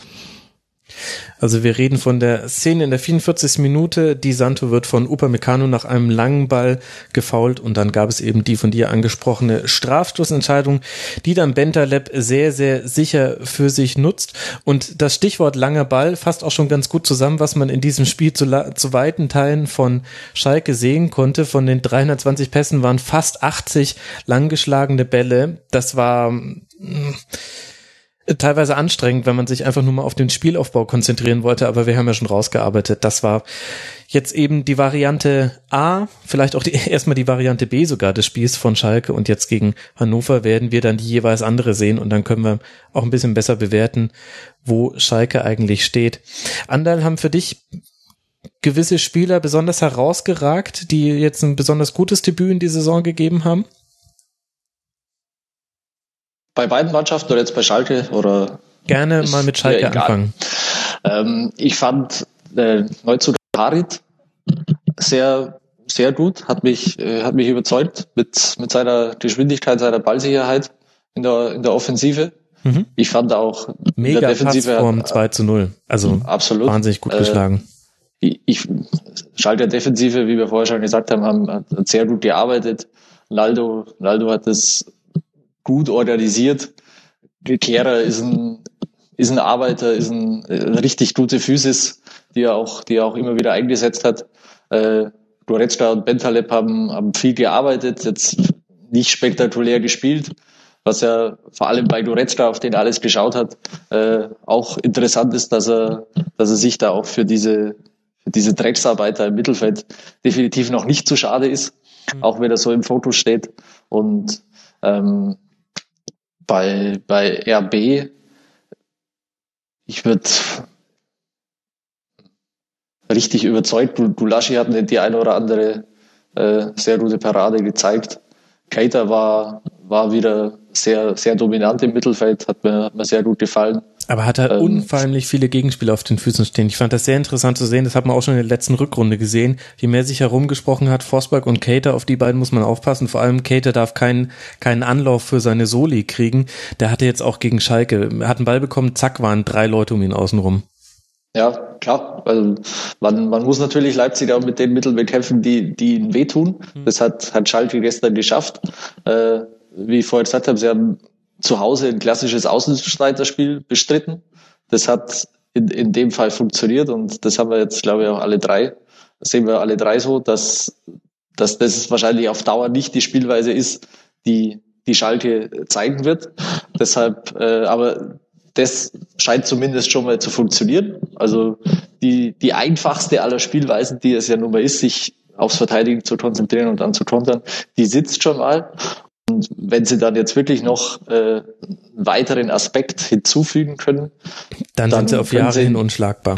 genau, dann können sie in der Saison auch vielleicht wieder ein bisschen weiter oben spielen. Ich würde mir wünschen, dass äh, Schalke, ähm, wenn sie dann in die Spiele kommen, wo sie auch mal ähm, etwas gestalten müssen, ähm, dass dann Max Meyer ähm, eine exponiertere Rolle sp wieder spielen darf, weil ich finde, es ist ein feiner Fußballer, ähm, der sich, der auch schlau ist und der sicher in, in verschiedenen Systemen auch ähm, äh, kompatibel ist und äh, in diesem 3-4-3 scheint es für ihn schwierig zu sein, einen Platz zu finden. Ähm, aber ich sage mal, ein guter Trainer ähm, weiß äh, auch Spieler dann dementsprechend einzusetzen, ohne dass ich jetzt jemanden sagen könnte, der und der hat jetzt gerade gerade in dem Spiel natürlich hat es da keiner schlecht gemacht bei Schalke, sonst wird man Leipzig nicht äh, besiegen. Aber ähm, letztlich äh, ja, würde ich mir einfach rein fußballerisch wünschen, um diesen Aspekt dann eben bei Schalke im Spiel auch mehr betonen zu können, dass er seinen Platz da irgendwo findet, weil es wäre äh, schon schade, das hat man ja bei Schalke und auch in der, in der äh, U21 gesehen, äh, ein feines Füßchen und äh, das wäre wäre schon äh, spielerisch eine Bereicherung und die würde Schalke dann sicher auch in diesen Spielen, wo sie mehr Ballbesitz haben, ähm, nicht schaden. Ich glaube auch nicht, dass Schalke das 3-4-3 zu 100 Prozent die Saison über durchspielen wird. Also wenn ich so lange Tedesco auch nicht beobachtet, aber ich glaube, er wird sich schon auch anpassen, auch an die Gegebenheiten, auch wenn sie jetzt Ballbesitzspiele haben oder wenn sie verteidigen müssen. Und ich glaube, er wird da in der Grundformation dann wechseln, so, so dass auch Meier dann wahrscheinlich oder ein Platz oder die Position für Meier dann in gewissen Spielen auch geschaffen. Hm. Stichwort Tedesco, ich fand übrigens ein sehr, sehr sympathisches Auftreten, sehr bescheiden, ähm, hat viel auch auf, auf die Mannschaft verwiesen, auf, auf sein Trainerteam, auf die gesamte Vorbereitung, ähm, also äh, absolut sich rausgenommen und das war äh, sehr wohltuend, fast schon ein bisschen äh, zu demütig, aber äh, dass er da jetzt nicht nach einem Spiel in der Bundesliga so auf den Putz haut, ist auch klar, aber äh, insgesamt sehr sympathischer Auftritt, fand ich. Stichwort bescheiden, lasst uns über Usman Dembele sprechen. Nein, war ein Witz. Ich möchte nicht die Dembele-Nummer wieder aufmachen. Da hat sich, glaube ich, jeder inzwischen seine Meinung zu gebildet. Aber es gehört zu diesem Spiel mit dazu, über das ich jetzt sprechen möchte, nämlich der VfL Wolfsburg gegen Borussia Dortmund eine 0 zu 3 Heimniederlage. Und aus Dortmunder Sicht eben sehr interessant, dieses Theater in der Vorwoche mit Dembele, mit ähm, Aussagen von Aubameyang und all das wie weggewischt durch eine sehr, sehr souveräne Vorstellung. 3 zu 0 gewonnen, 71 Prozent Ballbesitz, ein ungefährdeter Sieg und das auch noch mit einem echten Traumtor von Bartra. Das erste Spiel in der Bundesliga unter dem neuen Trainer Bosch. Ander, was kennzeichnet ihn von seiner Borussia gespielten Fußball? Ja, er will, wie, wie die meisten Trainer ja mittlerweile heutzutage, äh, schnelle Ballgewinne, hohes Pressing, Kompaktheit, lässt, lässt sehr weit mit der, mit der letzten Linie vorn, vorn spielen. Mhm. Äh, erwartet natürlich aber auch alte holländische Schule, äh, sauberes Positions- und, und Passspiel. Äh, da glaube ich, erzählt man jetzt keine, keine großen Neuigkeiten mehr. Das hat man auch bei, bei Dortmund in der, in der Vorbereitung auch immer mitbekommen. Das hat in der Vorbereitung auch zu, zu dem einen oder anderen Problem geführt und äh, hat natürlich auch dazu geführt, dass man sich vor dem ersten Spieltag jetzt nicht, nicht so sicher war, wo man jetzt genau steht. Ähm, dass es dann in Wolfsburg so aufgeht, habe ich persönlich jetzt auch nicht erwartet, muss ich, muss ich zugeben. Äh, auf der anderen Seite hat mich Wolfsburg schon ziemlich enttäuscht. Mhm. Auch, auch mit einem holländischen Trainer, der ja, der ja ähnliche, äh, ähnliche Werte schätzt vor allem im, im Ball, im Ballbesitzspiel. Konnte man jetzt hat, nicht so sehen, ehrlich äh, gesagt. Genau, das hat, das hat bei Wolfsburg ja äh, überhaupt nicht funktioniert. Ich meine, das ist ja so, wie Jonke immer sagt, viel zu oft die falsche Farbe. Und also die hatten ja, die hat ja unterirdisches Passspiel da äh, am Samstag. Und damit haben sie natürlich den Dortmundern und äh, der Geschwindigkeit Pulisic als Beispiel äh, enorm in die Karten gespielt. 52 mhm. Prozent Passquote. Also die Statistik unterstreicht äh, deine Aussage sehr deutlich. Thomas, was glaubst du denn, warum ging denn bei den Wolfsburgern so wenig? Natürlich auch ein starker Gegner, das ist ja klar, aber ähm, da hat's ja auf ich frag, äh, Ecken ich, ich frage mal dagegen gleich, warum sollte denn mehr gehen als in der letzten Saison? also, ähm, wo sind die großen Verstärkungen von Wolfsburg, die einem äh, Grund zur Annahme geben, äh, dass sie eine äh, deutlich bessere Saison spielen werden? Dass sie, ich sage nicht, dass sie wieder 16. werden, aber ähm, ich sehe Wolfsburg, ähm, ich sehe nicht die Personen und auch Persönlichkeiten, ähm, die da auf einer auf einem Level mit Gomez sind, ähm, die äh, die Mentalität, das ist ja auch eine Mentalitätsfrage immer, in dieser Mannschaft, so weit verändern könnten, dass man jetzt auf einmal sagt, oh Wolfsburg, ja, die spielen wieder oben mit und das war nur ein Betriebsunfall letztes Jahr, äh, sehe ich nicht. Also ähm, mag sein, dass sie sich steigern. Natürlich war Dortmund auch ein starker Auftaktgegner, ähm, aber letztlich ähm, wie gesagt, ich, ich sehe wenig Anlass dazu, äh, zu dem Glauben, dass man, dass Wolfsburg eine viel, viel bessere Saison spielt. Von daher hat das 0-3 äh, die, die Kräfteverhältnisse sind wahrscheinlich sehr, sehr gut wiedergespiegelt. weil du vorhin gefragt hast, äh, äh Bayern Leverkusen, wie wird es in zehn Fällen ausgehen? Hier sage ich, in zehn Fällen wird auch Dortmund zehnmal gewinnen. Das ist einfach so aufgrund der Qualität, die dann ähm, eben dann auch zu diesen schlechten Werten wie bei der Passquote führt, weil die äh, Dortmunders dann eben verstanden haben, äh, diese Pässe entsprechend zu unterbinden mhm. und ähm, sie haben natürlich dann dann auch äh, entsprechend, ohne jetzt da äh, riesig geglänzt zu haben, sondern die haben es einfach dann auch clever gespielt und und vor allem sehr effizient vorne und ähm, ja, das war äh, eine normale Dortmunder Leistung äh, ohne großes Schweißvergießen äh, zum, zum 3-0-Sieg mit dem sehr erfreulichen Aspekt, dass Mario Götze wieder da ist ähm, und äh, sehr erfreulich auch deswegen, ähm, dass er wieder da ist, wussten wir äh, aber dass er auch das Vertrauen bekommt, gerade am ersten Spieltag, wo äh, äh, Annel hat es gesagt, äh, man nicht wusste, wo sie stehen, selber äh, auch äh, nach dem Supercup, der auch Licht und Schatten offenbart hat. Und äh, auf dem Papier immerhin ist ja, äh, hat man ja dann auch doch noch ein bisschen Respekt vor Wolfsburg, trotz der vergangenen Saison, aber ähm, nee, und dann ist das ein Statement vom Trainer, äh, dem, dem Götze dann auch das Vertrauen zu geben, weil er hätte ja auch durchaus die defensivere Variante mit der Hut zum Beispiel wählen können und von daher ähm, ist das, äh, finde ich das sehr gut, äh, weil ich, weil ich solche Fußballer immer gerne sehe, die, die was äh, kreativ gestalten wollen, da gehört dazu, auch wenn nicht immer alles gelingt, aber der sich, äh, der da immer wieder sich bemüht und und immer zwischen die äh, zwischen die Linien stößt, die Räume sucht, auch den Abschluss sucht, äh, war auch noch nicht alles perfekt logischerweise nach so einer langen Pause, aber ähm, dass der wieder da ist, das wird wird Dortmund äh, sicherlich gut tun.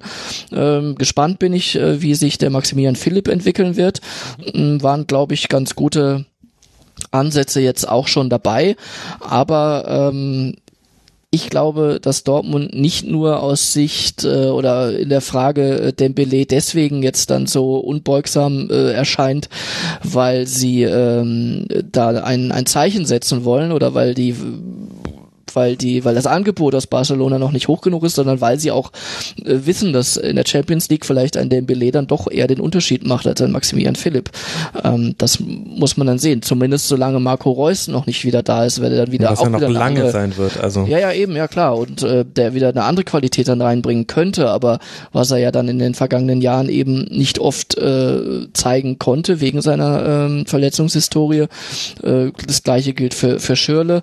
Ähm, und von daher, ähm, ja, muss Dortmund dann natürlich sehen, äh, alles abwägen, das Sportliche, das Wirtschaftliche, das Ganze drumherum, das, das, äh, das Klima, das jetzt durch den Belay halt so so eben bestimmt wird. Watzke hat ja gesagt, wenn er, wenn er bleibt, äh, wenn es dazu kommen sollte, dann muss er sich erstmal entschuldigen. Das ist, glaube ich, logisch, dass das erwartet wird, auch von den Mannschaftskollegen, die sowas natürlich sehr ungern sehen, wenn sich da einer wegstreiken will. Ähm, aber ähm, ja, Ausgangspunkt ist jetzt halt die, die Qualität der Mannschaft erstmal nur für sich genommen und da tut ein Dembele äh, dieser Mannschaft mit Blick auf die äh, internationale Saison vor allem sehr, sehr gut. Ja, sowieso interessant. Beide Mannschaften mit Verletzungssorgen, die Dortmunder aber noch ein bisschen größer. Wenn man sich anguckt, Guerrero hat gefehlt, Reus haben wir schon angesprochen, Weigel, Schirle, Rode und eben Dembele. Das sind schon einige Kaliber auf Wolfsburger Seite, gehört aber zur Geschichte dieses Spiels auch, dass Brooks und Brummer verletzt waren. Das heißt, wichtige Stützen in der Innenverteidigung. So durfte dann unter anderem Udu Kai sein Bundesliga-Debüt geben und das lief nicht immer gut. Aber so ist das manchmal eben auch, wenn man als junger Spieler sein Debüt gibt, da muss man dann auch nicht gleich draufhauen. Ja, Ander, schauen wir mal, wie es weitergeht für Dortmund. Jetzt zu Hause gegen Hertha, dann in Freiburg und zu Hause gegen Köln. Das sind jetzt die nächsten drei Partien. Was glaubst du? Ich habe den Eindruck, dass das, was Bosch spielen lassen will, hat sehr viel damit zu tun, dass man in einen Flow reinkommt. Die ganzen Gegenpressing-Läufe, die es da auch gibt, die kennen wir jetzt inzwischen ehrlich gesagt schon. Das spielen viele Mannschaften und sie spielen es halt besser und schlechter. Dortmund definitiv besser. Aber viel von dem aus dem Ballbesitz dann etwas machen, hat mit Passgenauigkeit, mit einstudierten Routinen, mit ähm, greifenden Automatismen zu tun. Was ist so dein Gefühl? Wie geht's jetzt weiter für Dortmund?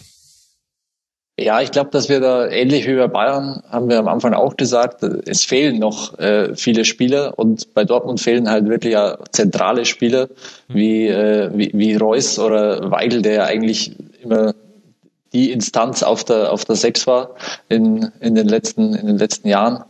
Deshalb äh, glaube ich, dass Dortmund auch noch einiges an Luft nach oben hat. Äh, ich, ich weiß nicht, ob ihnen noch mehr so ein Gegner reinläuft, wie es jetzt, wie es jetzt Wolfsburg war am Samstag. Ähm, die, die Sehr Hertha, schöne Formulierung. die Hertha nächste Woche wird, wird mit Sicherheit äh, einen ganz ekelhafteren Fußball spielen als, äh, als Wolfsburg jetzt. Da, da werden sie sich, glaube gehe ich davon aus, ein bisschen schwerer tun, weil die Hertha es eigentlich ganz gut versteht, äh, das Tor zuzuparken. Und ähm, die Vorbereitungsspiele, die ich von Dortmund gesehen habe, die haben gezeigt, dass sie, dass sie anfällig sind, dass sie in der Art und Weise, wie sie spielen, viele, viele Räume äh, öffnen, die sie, die sie vorne nicht immer schnell genug zugepresst bekommen. Deshalb glaube ich, dass man Dortmund auch in der Anfangsphase der Saison schon noch wehtun kann. Und auf der anderen Seite Wolfsburg, Thomas, du hast schon ein recht vernichtendes Urteil gesprochen, hast gefragt, was gibt denn Anlass davon auszugehen, dass man besser spielen würde als in der letzten Saison? Ich würde da tatsächlich ein Argument nennen, nämlich ich habe in der Saisonvorschau das Wort Kaderhygiene erfunden. Und ich glaube, das ist in Wolfsburg schon passiert. Einige Leute, die da ganz offensichtlich nicht mehr die Motivation hatten, sich für Wolfsburg voll reinzuhauen, die sind jetzt nicht mehr mit dabei. Dafür sind viele neue gekommen und auch einige junge nach oben gezogen worden. Du hast jetzt schon so einen pessimistischen Ausblick gegeben. Anders siehst du denn das eigentlich ähnlich? Das hat mich äh, nämlich in der Schärfe fast ein bisschen überrascht, Wolfsburg gar so schlecht zu sehen. Mm ich bin da ein bisschen, bisschen unentschieden. Also das Spiel vom Samstag hat, äh, hat mich jetzt schon überrascht, dass sie, dass sie sich derart anfällig präsentiert haben. Mhm. Aber ich gebe Thomas schon recht, dass eben diese, diese Persönlichkeiten neben Gomez in der Mannschaft nicht vorhanden sind, beziehungsweise gehe ich mal davon aus, dass Comacho eigentlich eine Persönlichkeit ist, in, in dem, äh, ich glaube, der ist 27, 28 Jahre alt, gestandener Spieler aus der, äh, aus der spanischen Primera Division, hat auch Länderspiel. Mhm. Äh, von dem habe ich mir eigentlich erwartet, dass er, dass er der Instanz auf dem Platz wird. Hieß es ja auch in der Vorbereitung, dass, äh, dass er schon absoluter Führungsspieler ist. Hat jetzt im ersten Spiel keinen guten Eindruck hinterlassen. Ja. Äh, und wie du natürlich gesagt hast, in der Innenverteidigung fehlen dann zwei, zwei Leute, die auch dann den Anspruch hätten, äh, Führungspersönlichkeiten zu sein. Und diese Struktur, glaube ich, braucht Wolfsburg, weil sie ansonsten zu viel, äh, ja, zu viele Indianer auf dem Platz haben. Also da, mhm. da, da fehlt, äh, da fehlt ein bisschen auch an, an, an Führungsqualität dann in dem Sinn. Also ich glaube, sie haben relativ viel Talent auch mit so, so Leuten wie wie Gerhard oder Basur. Aber du brauchst natürlich auch dann die, die Leute, die das, die das Ganze irgendwie führen und zusammenhalten. Du brauchst dann einen halt wie, der Gomez ist jetzt nicht, nicht zufällig auch Kapitän äh, geworden. Ähm, äh, du brauchst eben Spieler erstmal von seiner Qualität und von seiner Mentalität. Und was die äh, Mentalität angeht, spielt er fast auf der falschen Position. Natürlich, äh, der will ich jetzt nicht woanders hin verpflanzen. Logischerweise ist das ein Neuner und bleibt da auch. Aber wenn sie so einen von dem Schlag dann tatsächlich äh, weiter hinten hätten, irgendwo im zentralen Bereich, ähm, vielleicht wird's Camacho noch, äh, will ich nach einem Spiel überhaupt kein abschließendes Urteil fällen, das wäre Quatsch.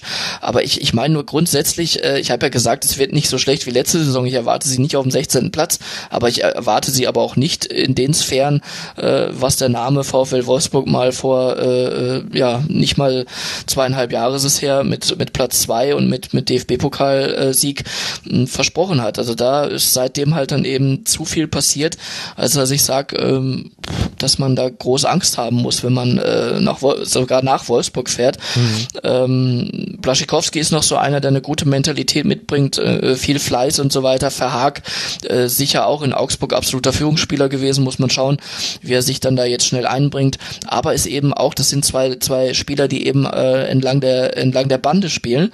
Ähm, und ähm, du brauchst im Zentrum halt Leute, die das Spiel an sich reißen, die, die eine Mannschaft mitreißen und so weiter. Äh, und ähm, ja, wo sind sie? Wo sind sie? Also, dass die Davi und Mali, jetzt hat die Davi gespielt, Mali war auf der Bank, dass das äh, feine Fußballer sind, darüber müssen wir nicht reden. Das, äh, deswegen sage ich ja, von der Qualität her, eigentlich müssten sie mehr können, aber ähm, bei vielen ist es dann eben so, ist ja auch altbekannt das Thema, die sehen, ohne dass ich da jetzt irgendwelche Namen nennen will, ähm, aber ja, die sehen Wolfsburg dann immer als so eine Art Durchgangsstation, äh, siehe Draxler, ähm, nach dem Motto, ähm, ja, äh, das, das, das äh, nehme ich gern mit, wenn ich von äh, XY nach Wolfsburg wechsle, ähm, verdiene ich in der Regel erstmal mehr Geld, ähm, aber letztlich, ähm, ob ich mich dann so ja, äh, dann da auch präsentiere wie in meinem anderen Verein, wo ich dann eben so auffällig war, dass ich äh, Wolfsburg interessant wurde. Mm, das haben immer bisher immer noch nicht so viele gezeigt in den letzten zwei Jahren, seit äh, weil es eben seit dem Pokalsieg dann äh, da ja bergab ging. Mhm. Ich glaube, wir werden ein sehr viel besseres Gefühl für die Stärke von Wolfsburg haben, wenn die nächsten paar Spieltage ins Land gezogen sind, einfach aufgrund der Gegnerstruktur. Jetzt geht's auswärts nach Frankfurt. Äh, da werden wir, glaube ich, viele von deinen Thesen überprüfen können, Thomas, was auch so gerade Ruhe im Spiel angeht und eben ja so ein bisschen Haltung, letztlich würde ich es mal formulieren, dann zu Hause. Ja, die Frankfurter lassen einem nicht viel Ruhe, ne? Also das, genau. das steht. ja, du brauchst eine gute Haltung. Und dann spielst du mhm. zu Hause gegen Hannover. Das ist äh, eine Art Derby, Derby jetzt nicht ja. das Derby, mhm. aber ja. eine Art Derby gegen einen euphorisierten Aufsteiger. Dann fährst du gleich zum nächsten Aufsteiger, bei dem es zumindest äh, stand heute Sonntagabend nach dem ersten Spieltag noch schon alles halbwegs okay ist, nämlich Stuttgart. Ich glaube, dann werden wir schon eine deutlichere Tendenz sehen können, was Wolfsburg angeht. Lasst uns zum nächsten Spiel kommen. TSG Hoffenheim gegen Werder Bremen. Hoffenheim nach dem 1 zu 2 gegen Liverpool mit einem wichtigen Start in die Bundesliga. Ein Sieg ist natürlich immer wichtig, aber das hatte schon einiges an Wert, auch von der emotionalen Schiele her. Nagelsmann hat viel rotiert. In der Anfangself mit dabei im Vergleich zu dem Liverpool-Spiel neu mit dabei. Nordfei, Toljan, Amiru, Uth und Scholloy und Dennis Geiger, der auf der 6 sein Bundesliga-Debüt gegeben hat. Über den sollten wir gleich nochmal gesondert sprechen. Werder ist mit Bauer, Sané und Velkovic in der Abwehr gestartet und Eggestein als alleiniger Sechser davor, Selassie und Neuzugang Augustinsson auf den Außen und auch Keins und Delaney sind sicherlich eine Erwähnung wert. Vorne dann Bartes und Kruse. Das kennen wir noch aus der letzten Saison. Wenn ich das Spiel so ganz kurz zusammenfassen soll, Ander, dann würde ich sagen, Hoffenheim macht das Spiel, kreiert aber wenig. Bis dann eben auf ein Tor abgefälscht äh, durch Bauer geht das Ding irgendwie in den Winkel. Also sehr schön abgefälscht, muss man dann sagen, wenn man das Endergebnis sieht. Woran lag das denn, dass Hoffenheim mit seinen 63 Prozent Ballbesitz und einer guten Passquote und viel Kontrolle eigentlich so wenig kreiert hat. Lag das an Werder oder lag das an Hoffenheim? Ja, teils, teils natürlich, äh, wie immer. ja, das ja, also die Wahrheit liegt ja wie immer in der Mitte. Ja, ein, An ein äh, Anwalt hätte jetzt gesagt, das kommt drauf an. ja, okay.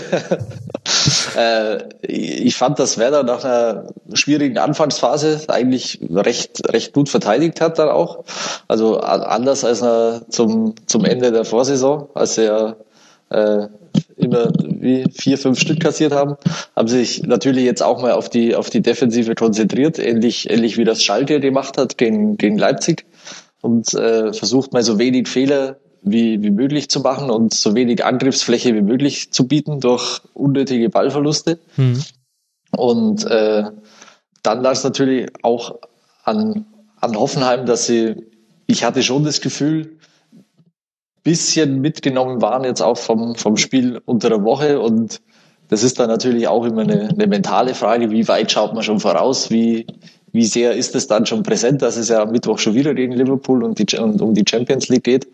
Wobei man auch sagen muss, dass sie so, so lange dranbleiben und bis zum Schluss äh, das, den Aufwand betrieben haben, um, um doch noch dieses Tor zu erzielen spricht eher dafür, dass sie sich nicht so stark mit, mit dem Spiel am, am Mittwoch beschäftigt haben.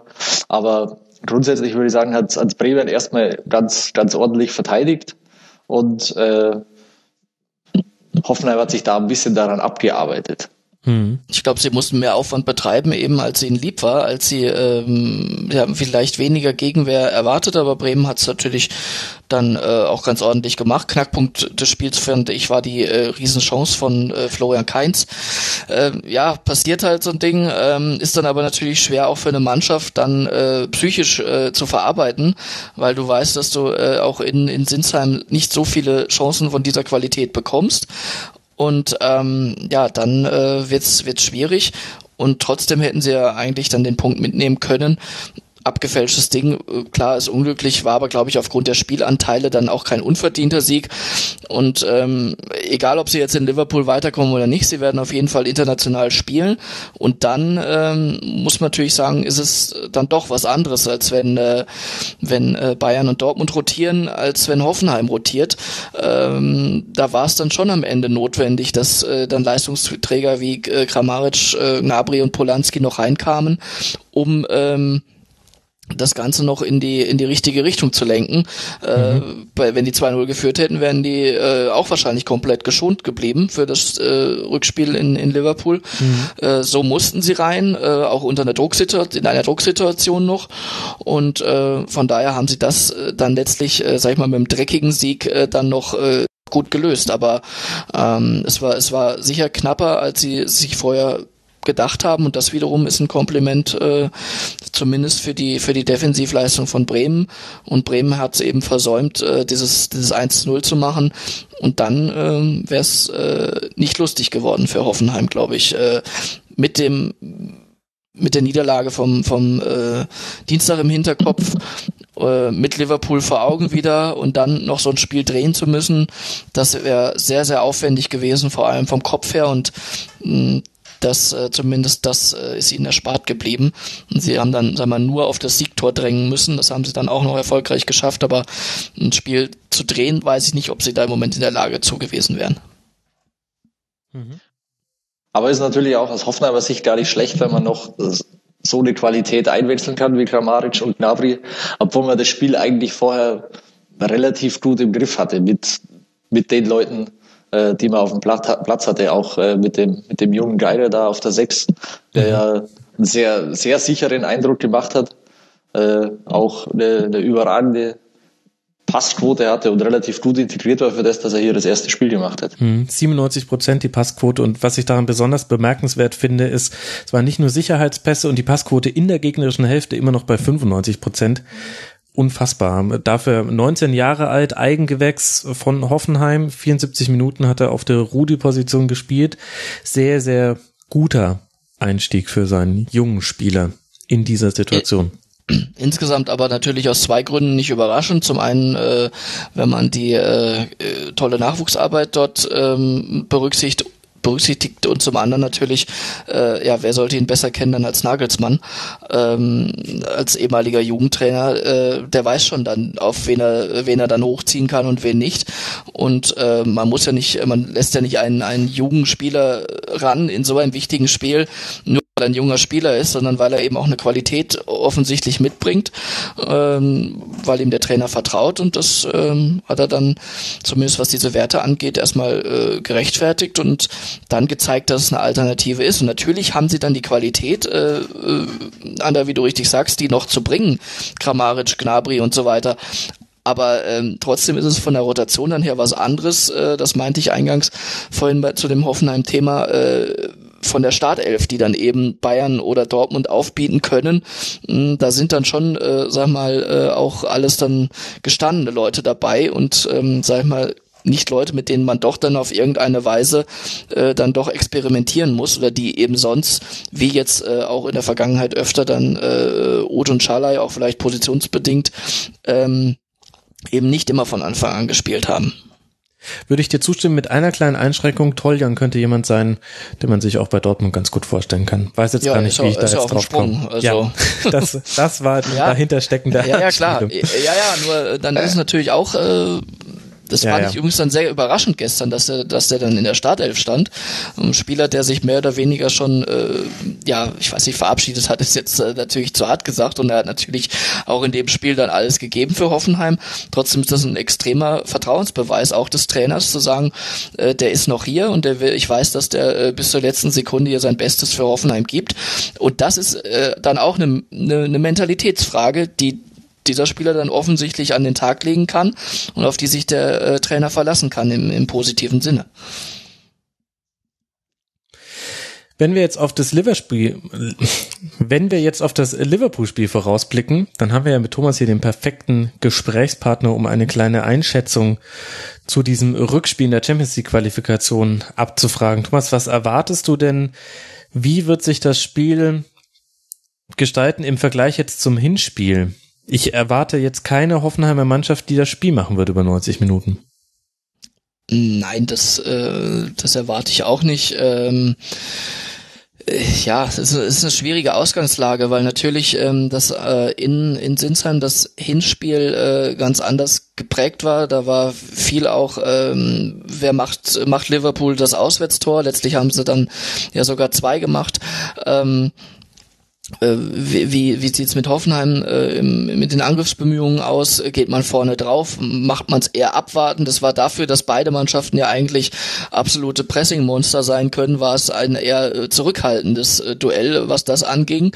Ähm, war nur vereinzelt von beiden zu sehen und nicht in der Intensität, wie sie es beide schon vereinzelt eben in, in, in anderen Spielen an den Tag gelegt haben, äh, weil sie eben wahrscheinlich auch im Vorfeld wussten, dass sie sich da in irgendeiner Weise neutralisieren würden und das Ganze dann in Flipper ausartet, äh, wenn der beide ihr, ihren, ihren gewohnten Stil durchgezogen hätten. Das zeigt aber auch, dass beide dann auch andere äh, äh, ja, Muster irgendwo anwenden können und das war dann ein sehr, sehr interessantes, ein sehr gutes Spiel dann letztlich äh, mit äh, etwas naiven Hoffenheimern. Diese Naivität können sie sich natürlich auswärts mal überhaupt nicht erlauben, weil, äh, also es ist so schon schwierig genug, jetzt dort äh, zwei Tore zu schießen, die ja in jedem Fall erstmal notwendig sind, um zumindest da äh, irgendwie äh, noch eine, eine Perspektive zu haben, haben zu wollen. Ähm, aber wenn wenn Liverpool ein oder zwei Tore schießt, äh, ich glaube, dann, dann, dann ist vorbei und deswegen werden sie, wird Hoffenheim, äh, um deine Frage da zurückzukommen, nicht, nicht äh, auf Teufel komm raus natürlich das Spiel machen und dann nochmal in solche Konter laufen, wie jetzt geschehen, ähm, das, das darf man sich dann nicht erlauben. Und das ist auch, das hat mich dann auch gewundert, weil sie eigentlich eine Mannschaft sind, die sehr, sehr schlau spielen und dann gerade international muss man das dann natürlich auch zeigen. Ähm, Liverpool äh, hat natürlich zwei, ähm, zwei Gesichter, eine, eine absolut überragende Offensive, äh, im Moment mit dem überragenden Manet. Ähm, dazu dann noch äh, äh Firmino, ähm, äh, äh, Schalar äh, spielt, äh, Starridge ist sogar noch eine Alternative. Also von daher, da ist alles äh, äh, ja wirklich wirklich richtig gut besetzt. Aber je weiter man nach hinten geht, umso anfälliger ist Liverpool natürlich auch. Und darin mhm. liegt vielleicht dann eine, eine kleine Außenseiterchance, die man ähm, Offenheim noch einräumen kann im Rückspiel, wenn irgendwas über geht, zum Beispiel über eine Standardsituation, also eine äh, altbekannte gravierende Schwäche von Liverpool, äh, die auch Klopp noch nicht in den Griff bekommen hat dort. Äh, wenn über Freistoß oder Ecke oder ähnliches da irgendwie was äh, geht, dass Hoffenheim in Führung geht, dann könnte es nochmal äh, knifflig werden. Ansonsten fehlt mir im Moment ein bisschen die Fantasie zu sagen, dass äh, Liverpool da groß in Gefahr kommt. Äh, nicht, weil sie selber jetzt besonders überragend wären. Äh, wie gesagt, nach hinten haben sie deutliche Schwächen, die auch dann gegen stärkere Champions League Gegner ähm, äh, noch noch mehr aufgedeckt werden, als Hoffenheim das jetzt auch schon getan hat. Ähm, aber ähm, letztlich äh, ist es halt dann doch ähm, insgesamt äh, Qualitätsfrage und da ist Liverpool natürlich nicht umsonst in der Favoritenrolle vorher schon gewesen und die haben sie da dann auch ähm, bestätigt. Wenn Hoffenheim dann natürlich mit so einem Elfmeter um die Ecke kommt, ja gut, dann wird's richtig schwierig.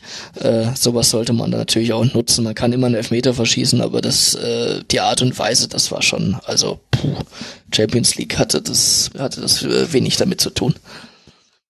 Ich habe mich da ja mal hitzige Debatten äh, ausgetauscht auf Twitter, als ich mal im Rasenfunk gesagt habe, niemals in die Mitte schießen und dann kamen äh, Statistikexperten und haben mir gesagt, statistisch gesehen ist das die sicherste Wahl und mein Gegenargument war, ja, aber A, du siehst immer aus wie der Depp und äh, B, wenn du den Schuss platzierst, dann muss der Torhüter immer noch eine Leistung erbringen, um ihn zu bekommen. Beim in die Mitte schießen muss er einfach nur ein psychologisches Duell gewinnen. Ich fühle mich bestätigt. Liebe Statistikfreunde da draußen, ihr dürft gerne wieder anfangen, mir Grafiken zu schicken mit äh, Wahrscheinlichkeitsrechnung und so weiter. Ich folge inzwischen auch diesem Twitter-Account, der das für alle Penalties macht, die es so gibt. Ich bleibe bei meiner Meinung. In die Mitte schießen ist doof. Sollte man in der Form zumindest nicht machen. Vor allem nicht so. ja, genau. Das meine ich mit, sollte man in der Form nicht machen. Wir sind Zumindest gespannt. Nicht schnell. Hoffenheim wäre das erste deutsche Team, das in Liverpool gewinnen würde, wenn es denn so käme. Sehr, sehr viel Konjunktiv, aber dieser Konjunktiv wird sich schon bald aufgelöst haben in einen Indikativ. Jetzt hat sich mein Germanistikstudium endlich mal ausgezahlt. Wir kommen zum nächsten Spiel.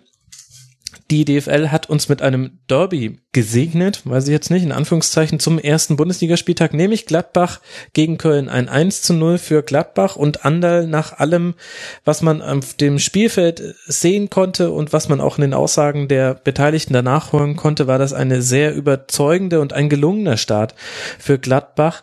Was hat denn bei der Mannschaft von Dieter Hecking geklappt, dass es dann zu diesem Sieg mit 1 zu 0 nach Tor von Elvedi in der 49. Minute gereicht hat? Ich fand, dass Gladbach äh, sehr, sehr dynamisch gespielt hat. Äh, in der Offensive sehr viele Positionswechsel auch gehabt hat mit Hazard, Traoré, Raphael, hm. Stindl, ohnehin Spieler, die, die jetzt nicht auf ihrer Position immer festleben, sondern sich sehr, sehr frei bewegen. Und das, das hat sehr gut funktioniert. Das hat für viele, viele Torchancen gesorgt. Da also auch ein absolut verdienter Sieg dann am Ende, weil, weil Gladbach eigentlich über, über 90 Minuten die, die bessere Mannschaft war. Auch wenn es hinten raus dann noch ein bisschen, bisschen knapp wurde, weil Köln dann noch mal aufkam. Aber ich fand, dass, dass Gladbach, wie gesagt, sehr, sehr spritzig wirkte, sehr spielfreudig und hat mir, mir für den ersten Spieltag sehr gut gefallen eigentlich. Mhm. Thomas, äh, Gladbach wirkte schon recht weit, fand ich auch. Ja, absolut. Also, aber auch wenig überraschend, weil äh, das ist auch äh, immer eine Qualitätsfrage. Das ist ein, es ist nun mal so bei allen Mannschaften ein Indiz dafür, wie viel Qualität in einer Mannschaft steckt, äh, kann man immer sehen. Äh, und die haben nicht rotiert, weil sie irgendein wichtiges Spiel jetzt am Mittwoch hätten, sondern die haben eben dann einen Hermann, einen, einen Hofmann äh, einwechseln können, die ja auch noch, der auf seine Art sicherlich auch noch wertvoll sein wird.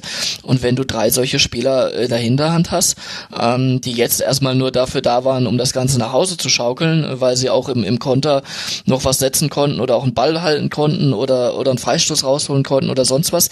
Aber die kann man natürlich auch in jeder anderen Lage äh, bringen, selbst wenn man Rückstand eben äh, aufholen muss. Ähm, das ist sicher, äh, Gladbach äh, ist, ist zu beachten, glaube ich, diese Saison, äh, weil sie eben auch nicht international vertreten sind, äh, könnten sie so davon profitieren wie eben ähm, Leipzig oder, oder Hoffenheim in der vergangenen Saison. Ähm, das ist äh, richtig geschlossen, richtig kompakt. Zakaria, sehr gute, sehr gutes Debüt auf der Sechs, ja. also ähm, sehr, sehr stark, sehr ballsicher, sehr zweikampfstark und ähm, ja, das war, ich war von Köln enttäuscht. Also da habe ich, äh, hätte ich mir mehr erwartet. Mm, aber äh, ich glaube, dass in Köln viele diesen Modestabgang etwas unterschätzt haben. Ähm, nicht, dass sie nicht wissen, was sie tun. Im Gegenteil, dass die machen einen exzellenten Job da, äh, äh, Stöger und Schmatke. Aber ähm, ich meine jetzt eher so das Umfeld. Dass es hieß, ja, äh, gut, er hat zwar 25 Tore gemacht, aber die, das Spiel war auf ihn zugeschnitten und er hat extrem von der Mannschaft profitiert, das ist auch alles richtig. Aber ähm, 25 Tore, das ist eine Kategorie, äh, wo sonst eben nur äh, Lewandowski und Aubameyang äh, zuverlässig irgendwie reinkommen. Und die hat Modest erreicht. Und diese 25 Tore, die muss äh, ein anderer erstmal machen. Oder die müssen sich erstmal auf andere verteilen, ohne dass ich damit sagen will, dass, dass Cordoba diese 25 Tore machen muss. Der war halt sehr, sehr fleißig, der war viel unterwegs, äh, hat viel richtig gemacht, aber vorm Tor eben nicht. Und ähm, das ist dann was, was man gegen so eine gute Mannschaft wie Gladbach braucht man eben einen Knipser.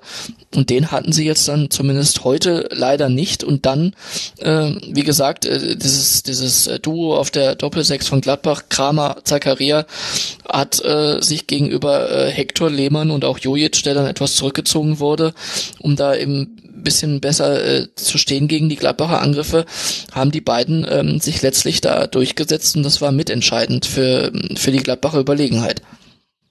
Mhm.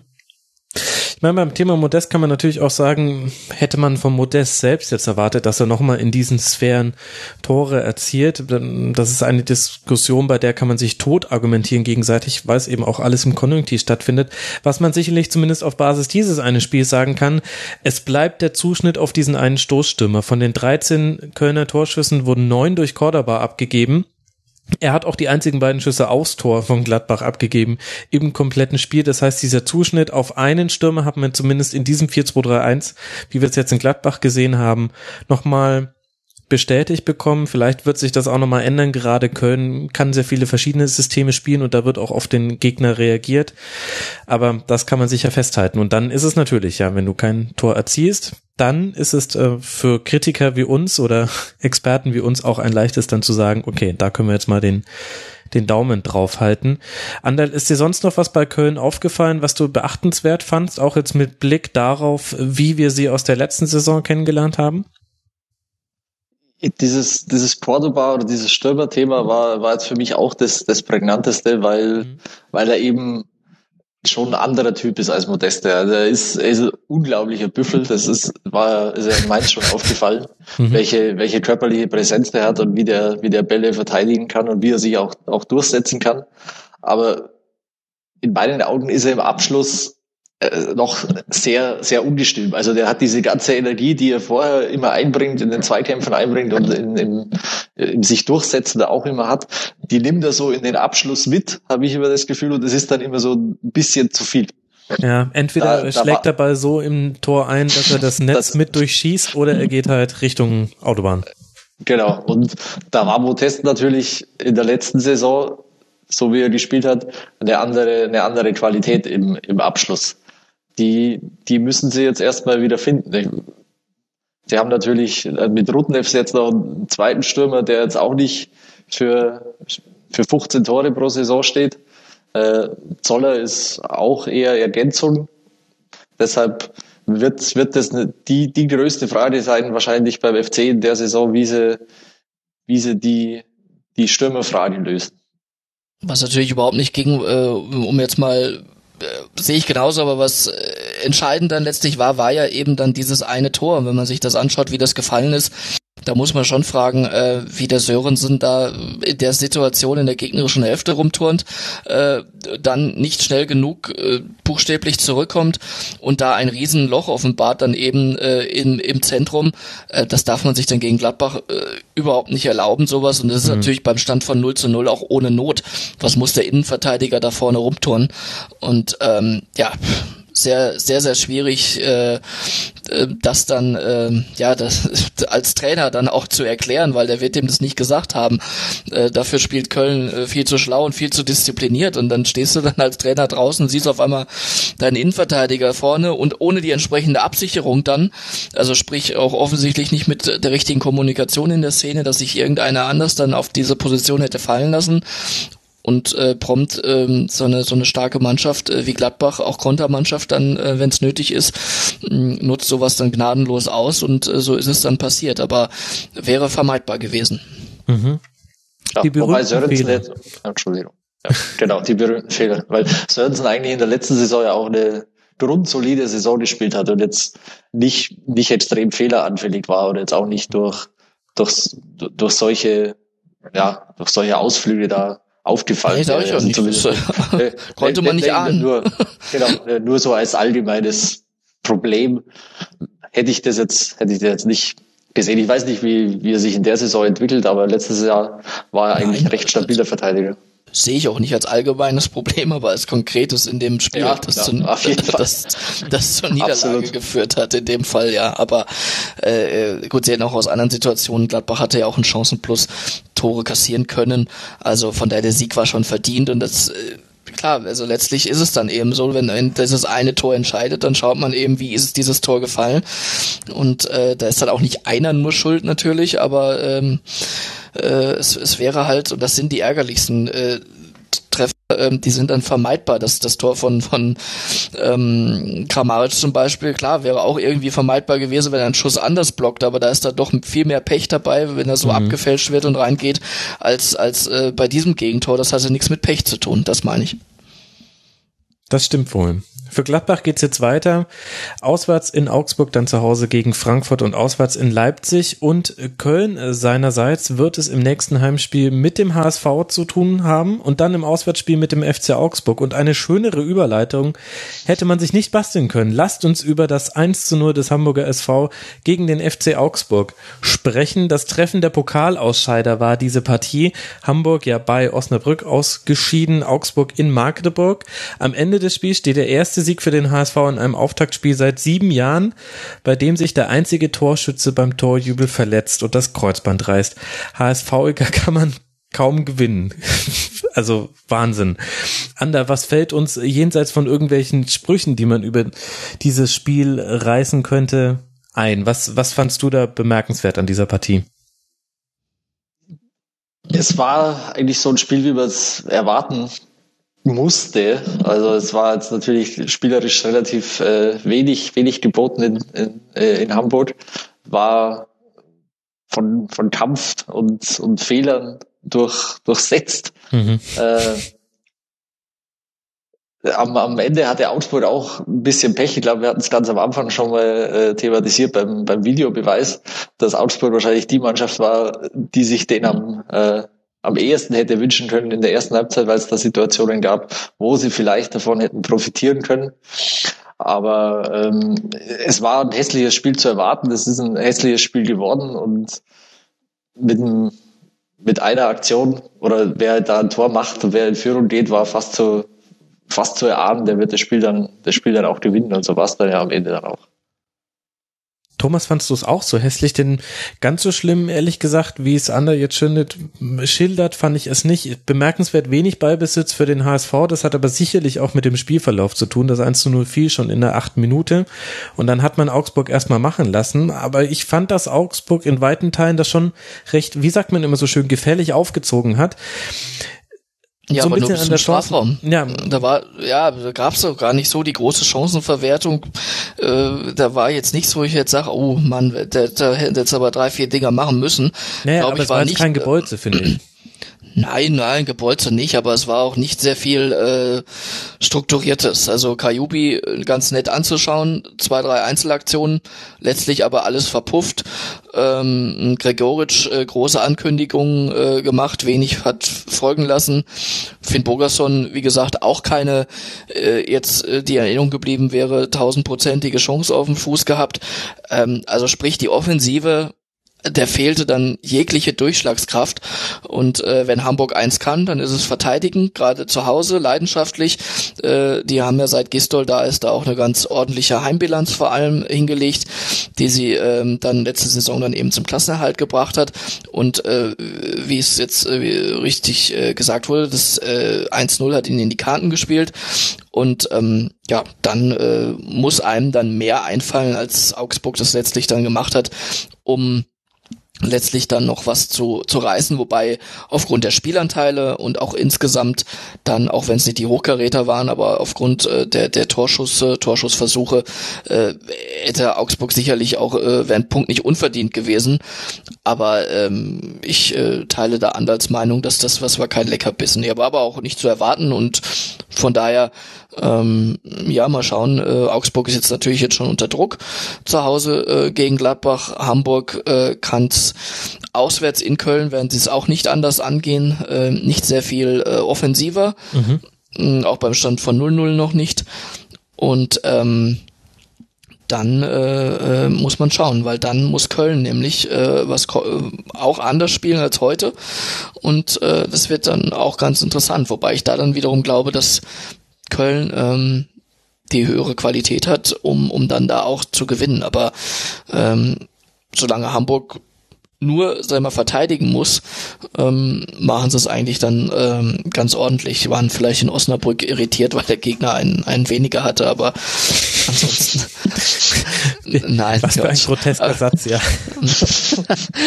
Ja, was ist nicht grotesk im, im Zusammenhang mit, mit Hamburg, wenn man äh, den Herrn Kühne äh, in dieser Woche hernimmt, ähm, seine Aussagen. Äh, wo ich übrigens finde, dass sich die Verantwortlichen äh, Bruchhagen und da gut positioniert haben. Hm. Gistol hat es schlau gemacht, äh, das mehr oder weniger hat äh, stehen lassen. Äh, da wissen die Spieler auch, dass er vollkommen hinter ihnen steht. Und äh, ähm, es ist natürlich auch äh, völlig plakativ und völliger Quatsch, da äh, jetzt nur von Luschen zu reden und sonst was. Äh, natürlich äh, ist das aus der Enttäuschung heraus, wenn man dann mal wieder im Pokal früh rausfliegt und wenn man da vorher äh, Millionen und Abermillionen reingebuttert hat, äh, dann kann man den Mann wahrscheinlich irgendwo verstehen, aber es, er hat halt seinen Kollegen, die eben da im operativen Geschäft sind, wie Bruchhagen und Todd, überhaupt keinen Gefallen getan. ja Kollegen, die, ja, das ist ja schon die Frage. ja, ja gut, es sind ja halt irgendwo Kollegen im, weitesten Sinne, ne? Und ähm, die, die müssen äh, auf, die müssen den Spagat schaffen. Das finde ich, haben sie gut. Auf der einen Seite wissen sie, ähm, an wessen Tropf der HSV hängt. Äh, das, das können und wollen sie natürlich nicht nicht nicht cutten. Ähm, und können sich auch gar nicht erlauben. Auf der anderen Seite waren sie aber auch nicht so, äh, ja, Herr Kühne, arm Herr Kühne, sondern sie haben Stellung bezogen und haben gesagt, äh, nee, äh, Kritik ja, gerne, aber äh, nicht in der Form. Und das äh, fand ich bemerkenswert. Da haben sie, äh, haben sie ähm, gute, gute Haltung an den Tag gelegt. Die dahinterliegende Ironie ist ja, dass jemand ohne sportliche oder nachgewiesene sportliche Kompetenz der eigenen Führung mangelnde sportliche Kompetenz vorwirft. Aber gut, das ist, ich plädiere sowieso schon seit langem für eine gemeinsame Facebook-Seite von Hassan Ismail und Klaus-Michael Kühne. Dann könnte man sich sparen, sich die Informationen aus verschiedenen Quellen ranzuziehen, denn irgendwie kann man da merkwürdig erscheinende Parallelen manchmal entdecken, ohne dass ich es jetzt komplett gleichsetzen möchte.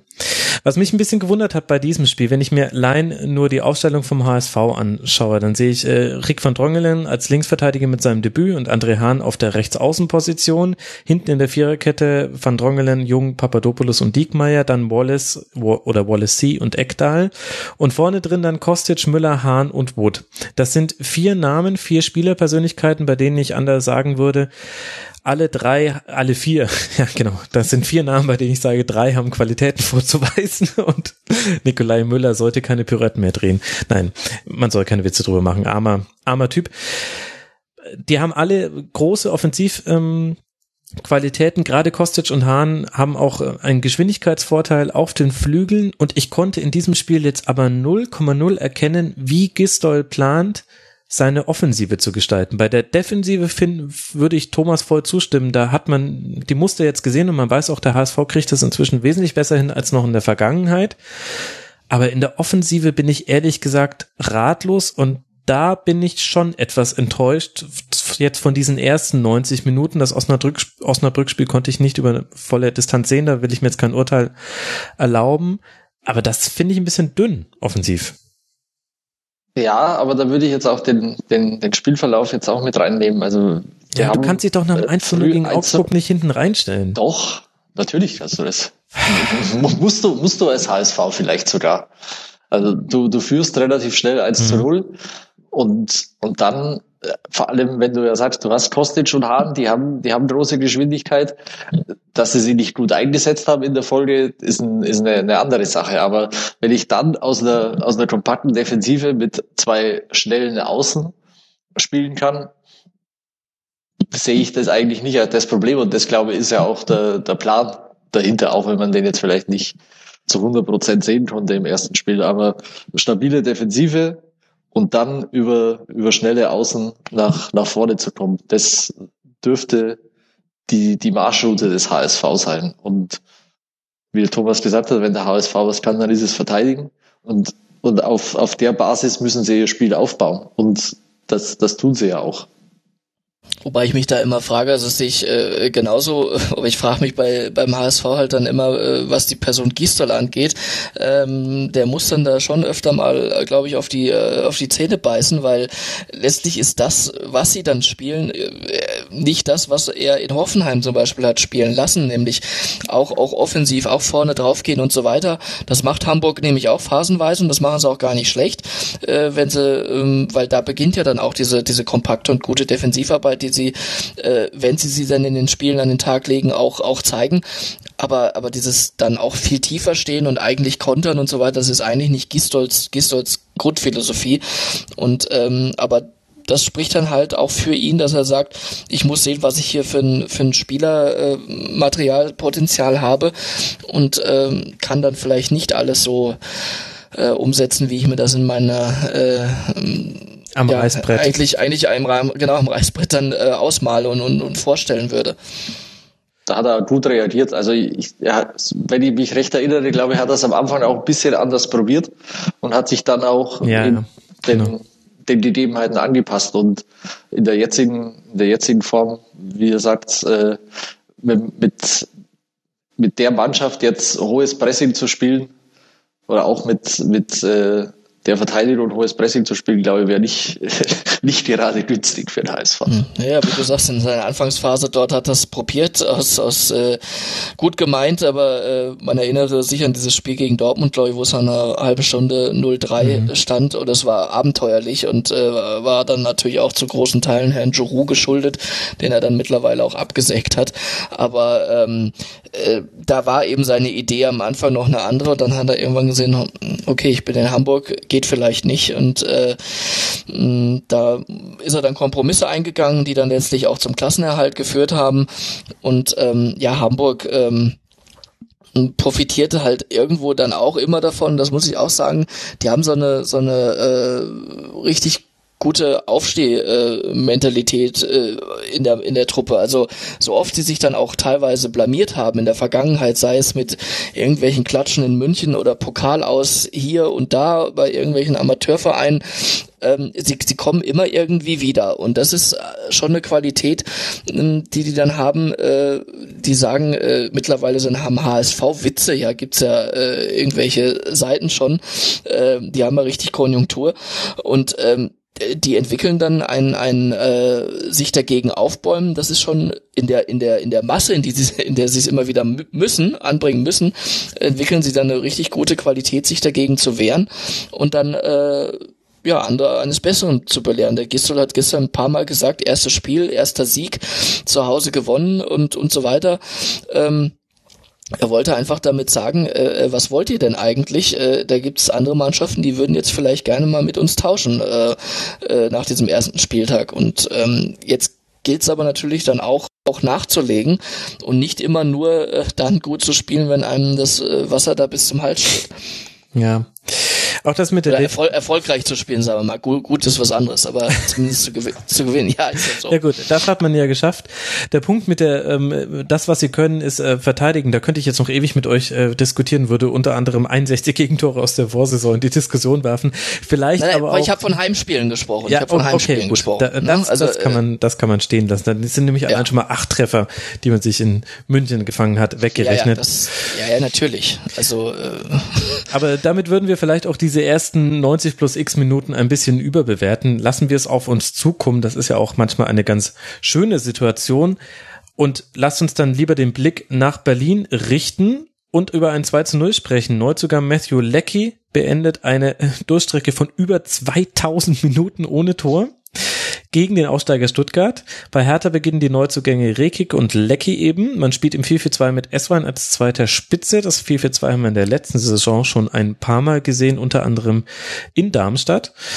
Der VfB setzt Zieler, Aeton, Mangala, Akolo, Brekalo und Asano in der Startelf ein, also gleich sechs neue da hat sich sehr, sehr viel verändert und ich finde, Thomas, auch von der Art und Weise, wie man Fußball spielen lässt, hat man da einen deutlichen Unterschied zwischen zweiter Liga und erster Liga gesehen, zumindest jetzt in diesen ersten 90 Minuten, viel defensiver. Ja, aber ist ja auch logisch. In der, in der zweiten Liga war Stuttgart der, der Top-Favorit, der es das Spiel machen musste. Ähm, das wird jetzt in der Bundesliga äh, zu, vor allem auswärts natürlich überhaupt nicht von ihnen erwartet. Und ähm, sie haben ähm, ja aber dann letztlich dann auch in den entscheidenden Situationen dann nicht, nicht gut verteidigt ähm, und deswegen dann auch zu Recht verloren und äh, sind dann nach dem Rückstand, äh, was aber dann, das hat Dada ja auch gesagt, der Berliner Nachlässigkeit dann eben geschuldet war, je, je höher die Hertha führte, umso schlechter hat sie danach gespielt. Das mhm. wiederum mhm. hatte dann auch mit ähm, Stuttgartern zu tun, die mh, dann auch dagegen gehalten haben, die, die sich äh, wehren wollten bis zum Ende und das auch gemacht haben, aber letztlich dann ähm, ja auch kein Mittel gefunden haben, äh, Hertha da jetzt noch richtig ernsthaft in Bedrängnis zu bringen. Bei Hertha bin ich immer ein bisschen skeptisch. Das äh, wird jetzt dann schon in Dortmund auf dem Prüfstand stehen, ob das jetzt wirklich so toll ist. Ähm, haben individuell ganz gute Leute, äh, verteidigen äh, auch auch äh, richtig ekelhaft, wenn es sein muss, aber ähm, ja, ob das dann reicht, äh, letztlich, äh, um wieder nach Europa zu kommen, muss muss man schauen. Muss ja auch nicht das Ziel sein. Nein, muss nicht das Ziel sein, aber ähm, letztlich, äh, jetzt sind sie halt schon mal da und muss man auch sehen, wie sie diese, diese äh, Doppelbelastung dann da verkraften, wo wir dann wieder beim Thema Kadertiefe sind, wird sich dann noch zeigen, ob die in Berlin dann so ähm, gegeben ist. Aber ähm, Mitchell Weiser zum Beispiel, äh, äh müssen wir nicht reden über seine Qualitäten.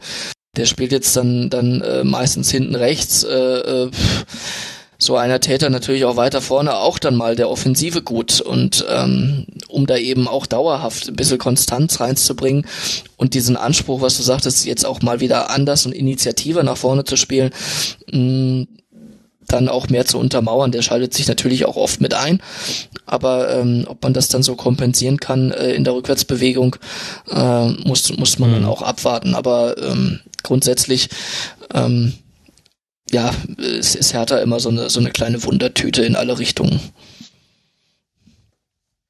Das wird sich auch nach einem Spiel nicht aufklären lassen. Auf der anderen Seite Stuttgart, Andal, lange Zeit sehr gut mitgehalten, letztlich ja dann auch durch eine sehr, sehr gute Einzelaktion in Rückstand geraten und dann wird's halt einfach schwierig. Dann fängst du nach einem Standard das 0 zu 2 Tja, und dann geht halt so ein, ein Bundesliga-Rückkehrdebüt auch mal verloren. Welches Fazit? Wobei ich jetzt das ja? 0-1 jetzt nicht nur auf eine Einzelaktion zurückführen will, äh, weil das fand ich jetzt aus dem Einwurf raus schon enorm schwach verteidigt in dem Fall. Also mhm. das ist ein Einwurf, ja, glaube ich, zehn, Me zehn Meter hinter der Mittellinie. Äh, einmal kurz prallen lassen und Lecky hat, hat nur noch nur noch das Tor vor sich quasi. Muss, klar, die die Aktion äh, da im Strafraum gegen Ailton, die ist äh, die ist wunderbar, aber einwerfen und einmal Stein spielen und der ist im 1 gegen 1 im Strafraum ist jetzt dafür, dass Stuttgart an sich, wie du gesagt hast, der deutlich defensiver gespielt hat als in der Zweitliga-Zeiten, äh, doch sehr, sehr einfaches Gegentor. Ja, das, das, das du dann, äh, wie viele Sekunden nach der Halbzeit fängst? Äh, nicht allzu viele. Ich kann dir die genaue Sekundenzahl nicht nennen. Ja. Schwierig, finde ich. Stuttgart will und äh, Stuttgart weiß, dass es noch was tun muss, denke ich, transfermäßig und werden und wollen sie auch tun. Mm, da wird äh, Michael Reschke bestimmt noch den einen oder anderen im Auge haben. Äh, Erik Durm, der Name äh, geistert ja rum. Ähm, wäre sicher eine äh, ne gute Verstärkung äh, für den VfB. Und ähm, ja, Bartstuber muss man schauen, wie er wieder in Tritt kommt, wenn er äh, an die alte Form anknüpfen kann. Äh, aus Münchner Zeiten, Schalke hat ja auch wenig Gelegenheit dann letztlich gehabt, sie zu zeigen. Ähm, dann ist er sicher auch äh, kein, kein schlechter Mann für Stuttgart. Aber das, da sind so viele neue dann dabei, das muss ich auch erstmal finden. Und ich fände ich fänd schön, wenn halt äh, Terodde und Ginczek mal ähm, zusammenspielen würden. Wenn du zwei solche Leute hast, ähm, dann, dann, dann musst du sie irgendwie auch mal öfter bringen und immer nur den einen für den anderen oder, oder dann bei Rückstand, äh, äh das, das hat man ja dann gesehen, bei, wenn schon öfter, wenn sie was drehen mussten oder so, dass, dass das auch zusammen funktioniert. Und dafür ist Gincheck ein, eigentlich auch zu gut, als dass man den dann ständig ähm, dann nur äh, als, als Joker hat. Und ähm, vielleicht, vielleicht wäre es mal eine Option, die beiden äh, zusammenzubringen, aber ähm, letztlich hat Hannes Wolf da bisher einen überragenden Job gemacht, wenn man bedenkt, in welcher Drucksituation er dort angefangen hat mhm. den Aufstieg dann äh, wirklich äh, recht souverän dann geschafft hat, trotz einiger Rückschläge. Die war natürlich dann alles andere als souverän, was sie teilweise dann für Klatschen gekriegt haben in der zweiten Liga, war eigentlich nicht eines Aufsteigers äh, würdig. Aber wie sie sich dann, äh, wie sie darauf reagiert haben und dann auch Dominanz ausgestrahlt haben, ihrem, ihrem Potenzial entsprechend, das war gut und das war mutig.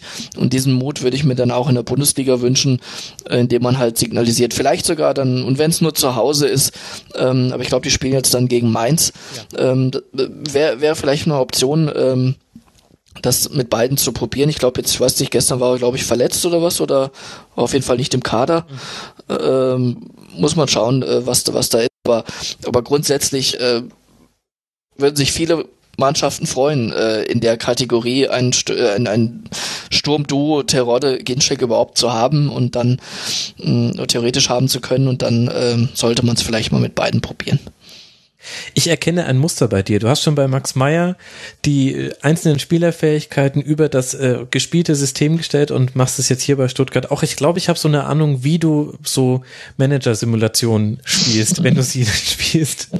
Der Antifakral. Nee. Spieler größer System. Äh, finde ich aber vollkommen legitim. Kann man so sehen. Nein, nein, nein, nein, nein, das sage ich nicht. Nein, nee, das ist falsch gedeutet. Ich sage nur, dass man für gute Spieler in jedem System einen Platz finden kann oder man das, das System auch mal nach den Spielern ausrichten sollte, wenn es denn erforderlich ist, ohne dass ich jetzt sage, dass ich das in Stuttgart besser beurteilen kann als der Trainer. Aber ich sage nur, dass das wäre vielleicht mal eine Option, mhm. die beiden zu, zu, zu, äh, zusammen öfter spielen zu lassen, auch mal konstant spielen zu lassen, nicht nach einem Versuch zu sagen, ja, hat nicht geklappt, jetzt nicht mehr. Aber ähm, ähm, und, und, bei Max Meyer genau das Gleiche. Ähm, da muss ja erstmal einer dann äh, auf Dauer zeigen, dass er besser ist. Und äh, da muss man dann auch mal schauen, wo kann ich denn gewinnbringend welchen Spieler einsetzen. Und äh, das, das glaube ich auch, dass, dass, dass, äh, dass die Trainer so schlau sind, ähm, dass, dass sie das dann tun werden bei Bedarf, ohne dass sie äh, das natürlich machen müssen. Das hat jeder seine eigenen Vorstellungen, aber, aber nur ein System zu haben und zu schauen und, und zu sagen, oh nee, der passt jetzt aber nicht dahin und dann lasse ich den jetzt mal außen vor. Mm, dann, äh, äh, ich meine, die, die ganz Großen wie, wie Guardiola, die zeigen doch, dass es, dass es auch anders geht. Dass ich mein System auch so umstellen kann, auch während des Spiels, dass ich äh, äh, da durchaus dann in der Lage bin, äh, mit Personal und Taktik und System zu variieren, so wie es eben äh, erforderlich ist. Ja, wobei ich früher beim SV Markt Einersheim ehrlich gesagt auch immer gedacht habe, wir können das System doch einfach dreimal pro Spiel wechseln und dann habe ich festgestellt, das hat keiner gemacht außer mir. Also du verstehst, äh, ein Pep Guardiola hat da vielleicht auch äh, Spieler mit einem anderen äh, Fußball-Handwerkskasten als jetzt ein Hannes Wolf. Aber ich glaube, wir, wir sind uns sowieso ähm, klar, was gemeint ist. Aber wir könnten doch jetzt an der Stelle dann eigentlich auch über den zweiten Aufsteiger sprechen, nämlich Hannover 96. Die begannen, anders als der VfB Stuttgart, mit einem Dreier an diesem ersten Spieltag, nämlich bei Mainz 05. Bei Mainz beginnen die Neuzugänge Adler, Diallo, Maxim und Fische. Hannover mit Korb, Ostscholek, Schwegler und äh, Sané und war rot gesperrt und Edgar Pripp mit Kreuzbandriss lange raus. Das ist noch wichtig zu wissen, wenn man sich die Aufstellung von Hannover 96 anguckt. Der Ballbesitz lag bei auf Seiten von Mainz 05 die Chancen lagen zu großen Teilen auf Seiten von Mainz 05. Hannover 96 hat das Spiel gewonnen. Andal, warum? Weil sie sich äh, im Laufe des Spiels deutlich besser auf Mainz eingestellt haben, wie ich finde. Okay. Weil Mainz hat äh, die Anfangsphase dominiert, hat er zwei, drei gute Aktionen durch, äh, durch Muto gehabt im Strafraum. Hätte vielleicht sogar mal einen Elfmeter bekommen können. Mhm. Bei der einen Szene, wo er, wo er dann weiterspielt und noch zum Abschluss kommt. Und dann äh, hat sich Mainz aber im Laufe der, der Zeit einfach auch die Zähne ausgebissen an dieser Hannover Verhinderungstaktik. Und der eine Konter, den sie dann gesetzt haben, der war, der war fein ausgespielt, mhm. hat Hanik äh, wunderbar eingeleitet und auch dann wunderbar verwandelt und deshalb haben sie, haben sie dieses Spiel gewonnen. Also zwei wunderbare Konter hatten sie sogar noch. Es gab noch eine 1 gegen 1 Situation ja. von äh, René Adler gegen Felix Klaus, der vollkommen offen durch war, das Ding auch mal machen kann. Aber da kann man auch sagen, gut gehalten von Adler. Aber das stimmt natürlich. Zwei, zwei gute Konter. Einer davon hat ein Tor zu, zu einem Tor geführt. Und warum hat es Mainz nicht geschafft zu treffen, Thomas? Nur Pech? Nein, äh, sicher nicht nur Pech. Ähm, Mainz wird ja nicht von äh, nicht umsonst von recht vielen Leuten äh, jetzt gerade bei den beliebten Abschlusstabellentipps vor dem ersten Spieltag ähm, schon äh, als Absteiger äh, gehandelt. Da muss ja was dran sein, wenn das so viele denken. Das beantwortet dann auch die Frage, warum man gegen Hannover zu Hause dann äh, nicht trifft und auch verliert. Ähm, ja, ich, ich denke nicht, dass, dass Mainz eine besonders äh, herausragende Rolle spielen wird diese Saison. Ähm, sie haben vielleicht ganz gute Einzelspieler da drin, aber ähm, letztlich ähm, werden sie äh, Cordoba, denke ich, sehr vermissen. Ähm, wie gut Maxim einschlägt, muss man abwarten, hatte ganz gute Ansätze, aber letztlich auch ähm, wenig Durchschlagskraft. Ähm, mal schauen. Also ähm, wird in Stuttgart jetzt schon ein, ein richtungsweisendes Spiel, auch für Mainz, ähm, weil sie natürlich ähm, ja zwei Aufsteiger dann zu Beginn haben und da sollte man dann äh, zumindest äh, mit einem Punkt rausgehen und äh, das ist natürlich ein Druck, den sie da haben. Da müssen wir schauen, wie sie damit umgehen in Stuttgart. Vor allem, wenn wir auf die kommenden Spiele dann noch schauen, also du hast schon vollkommen richtig gesagt, jetzt gegen Hannover und Stuttgart der Start. Und danach kommen Leverkusen, Bayern, Hoffenheim, Hertha. Da kann ich mir durchaus dankbarere Auftaktprogramme vorstellen. Das verdeutlicht noch so ein bisschen, in welche, in welchen Strudel ja, man da auch im Negativen geraten könnte hätte man vielleicht drei Punkte gegen Hannover holen sollen, dann mit Blick auf das Programm. Gut, es ist ja jetzt auch nicht so, dass sie es nicht probiert hätten. Nein, aber ich fand auch, dass sie es anfangs gar nicht so schlecht gemacht haben. Also sie haben, finde ich, auch da einen ganz, ganz guten Ball gespielt. Und dann ist es vielleicht auch manchmal gar nicht so gut, so, einen, so einen ekelhaften Aufsteiger zu Hause zu haben als, äh, als Auftaktprogramm, der einfach äh, sich da hinstellt und mal, mal gar keine Anstalten macht, hier irgendwie am Spiel teilzunehmen. Mhm. Das ist dann für, für eine Mannschaft wie Mainz, die, die jetzt sicher nicht um die ja, Top 5, Top 8 irgendwie mitspielen wird, dann schon eine schon eine schwere Aufgabe. Und das hat man auch im, im Laufe des Spiels gemerkt, dass sie, dass sie an der, an der Aufgabe so ein bisschen ja, verzweifelt sind, beziehungsweise sich da eben abgearbeitet haben an diesem, an diesem Bollwerk. Und, und da, da fehlt natürlich dann die Qualität, die, die andere Mannschaften, die, die höhere Tabellenregionen anstreben, äh, haben, um, um da mal für, für mehr für mehr Situationen im Laufe des Spiels zu sorgen, weil anfangs hatten sie die Situation, aber, aber dann ist es ihnen halt immer ein bisschen, bisschen weniger geworden und Äh, das hat Hannover dann in der zweiten Halbzeit eiskalt eigentlich ausgenutzt. Mhm. Sie haben es ja, Sie ja schon mal daheim ähm, zum Auftakt äh, mit Ingolstadt, glaube ich, gegen Aufsteiger in den Sand gesetzt, äh, Mainz. Also ja. soll soll es vielleicht ähm, daraus gelernt haben, war aber nicht so. Habt ihr schon eine andere Art von Fußball gesehen? Denn dieser Wechsel von Martin Schmidt hin zu Sandro Schwarz auf der Trainerposition bei Mainz 05 war ja auch so ein bisschen fußballphilosophischer, wie ich finde. Ist euch das schon aufgefallen in diesen ersten 90 Minuten? Also es war jetzt, äh, also ich fand, dass sie im Ballbesitz eigentlich relativ kontrolliert und strukturiert gespielt haben, in, vor allem in der ersten Halbzeit. Mhm. Äh, es war natürlich jetzt auch nicht dieses Spiel. Äh, Mainz war jetzt in dem Fall mein Favorit. Das hat, das, das hat Mainz ja in, in der Konstellation gar nicht so oft in, in einer Saison. Äh, und unter Schmidt fand ich, haben sie ja doch auch relativ klaren Außenseiterfußball gespielt mit äh, sehr aggressiv, sehr viel umschalten. Das, das war jetzt gegen Hannover so quasi gar nicht möglich. Ja. Thomas, hat dich irgendwas überrascht an der Partie oder letztlich ja, so? Nee, nee, nee, eigentlich nicht. Ja, das, das Ergebnis letztlich, aber ähm, weil man das jetzt nicht unbedingt so erwarten konnte, aber Fußball philosophisch ist schon ein sehr hoher, hoher Begriff im Zusammenhang mit Mainz in dem Zusammenhang, also in dem Spiel. Also da konnte ich wenig erkennen. Gut, ich habe mich da vielleicht auch ein bisschen von der Vorbereitung leiten lassen. Da gab es einige auch herausgespielte Tore von Mainz, die ich sensationell gut fand. Und vielleicht. Vergiss die, vergiss die Vorbereitung. Vergiss die Vorbereitung. Das ist vielleicht ein richtiger Hinweis. Und ich sollte mich nicht so viel überraschen lassen. Ich sehe, du ruhst da viel mehr in dir selbst. Vielleicht. das ist ja auch. Wenn ich das, wenn ich das tun würde, hätte ich besser getippt an dem Spieltag.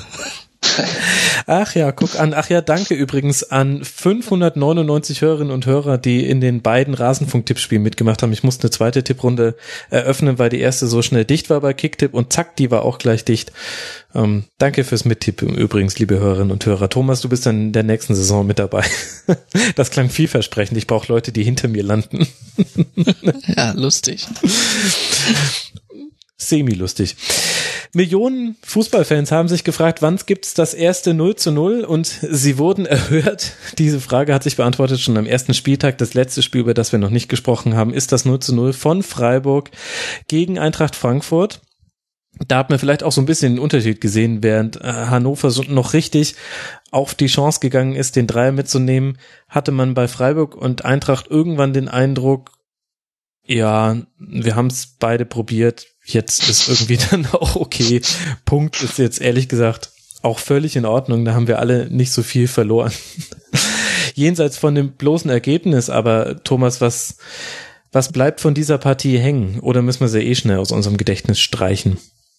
Ja, äh, ging jetzt nicht in die Geschichte ein, glaube ich, außer äh, mit dem angesprochenen ersten äh, Videobeweis, äh, äh, der ein, äh, ein Tor äh, wieder ähm, aberkannt hat. Das ist natürlich in die Geschichte eingegangen, aber ansonsten glaube ich nichts von dem Spiel außer äh, äh, zwei sehr, sehr gute Chancen von Frankfurt, äh, wo man dann auch sagt, äh, die, die darf man dann auch mal machen und die muss man auch machen, wenn man was mitnehmen will aus Freiburg.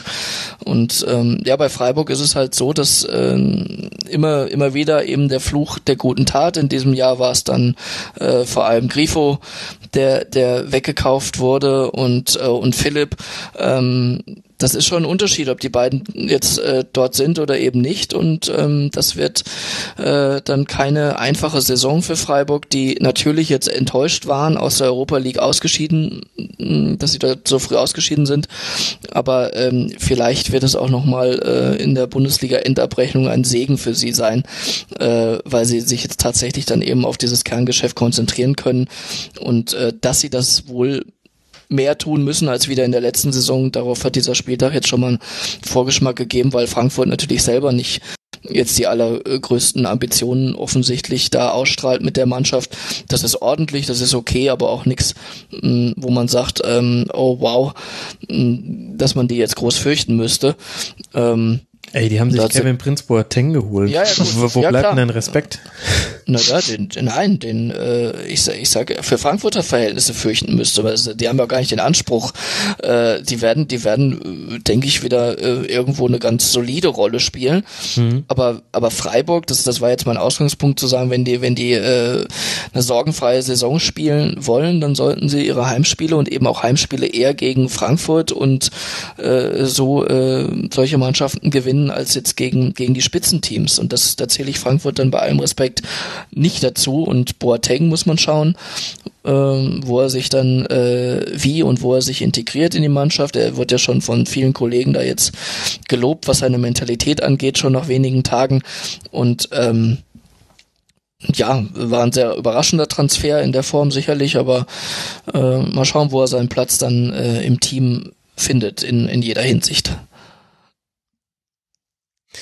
Das stimmt natürlich. Ich finde vor allem interessant bei Eintracht Frankfurt ist jetzt auch nichts ganz Neues, aber mit welcher Vehemenz man immer noch den schnellen, direkten Abschluss sucht. Nach der ersten Halbzeit, nach, ich glaube, es waren fast 45 Minuten, habe ich auf die Statistiken geschaut.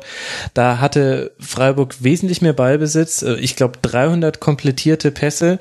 Frankfurt dagegen nur 75 komplettierte Pässe, aber 7 zu 0 Torschüsse für Eintracht Frankfurt. Das zeigt schon deutlich die, wie sagt man so schön, die Vertikalität im Spiel. Ähm, ist aber halt natürlich auch saugefährlich für jeden Gegner der Eintracht, oder Ander? Ja, äh, war so ein bisschen wie bei Mainz Hannover auch vorher, dass äh, Freiburg in dem Fall relativ viel Ballbesitz hatte, aber halt nicht zu, ja, nicht zu Potte kam, wohingegen äh, Frankfurt, wie du sagst, relativ schnörkellos und da auch relativ gut durchkam. Mhm. Und ich fand, dass Haller oder Haller, wie man ihn dann ausspricht. Halle hätte äh, ich gedacht. Aber. Halle, ja, keine Ahnung. Also ich sage jetzt einfach mal Haller. Äh, das, das sehr, sehr, sehr gut gemacht hat da im, im, als Stürmer im Sturmzentrum.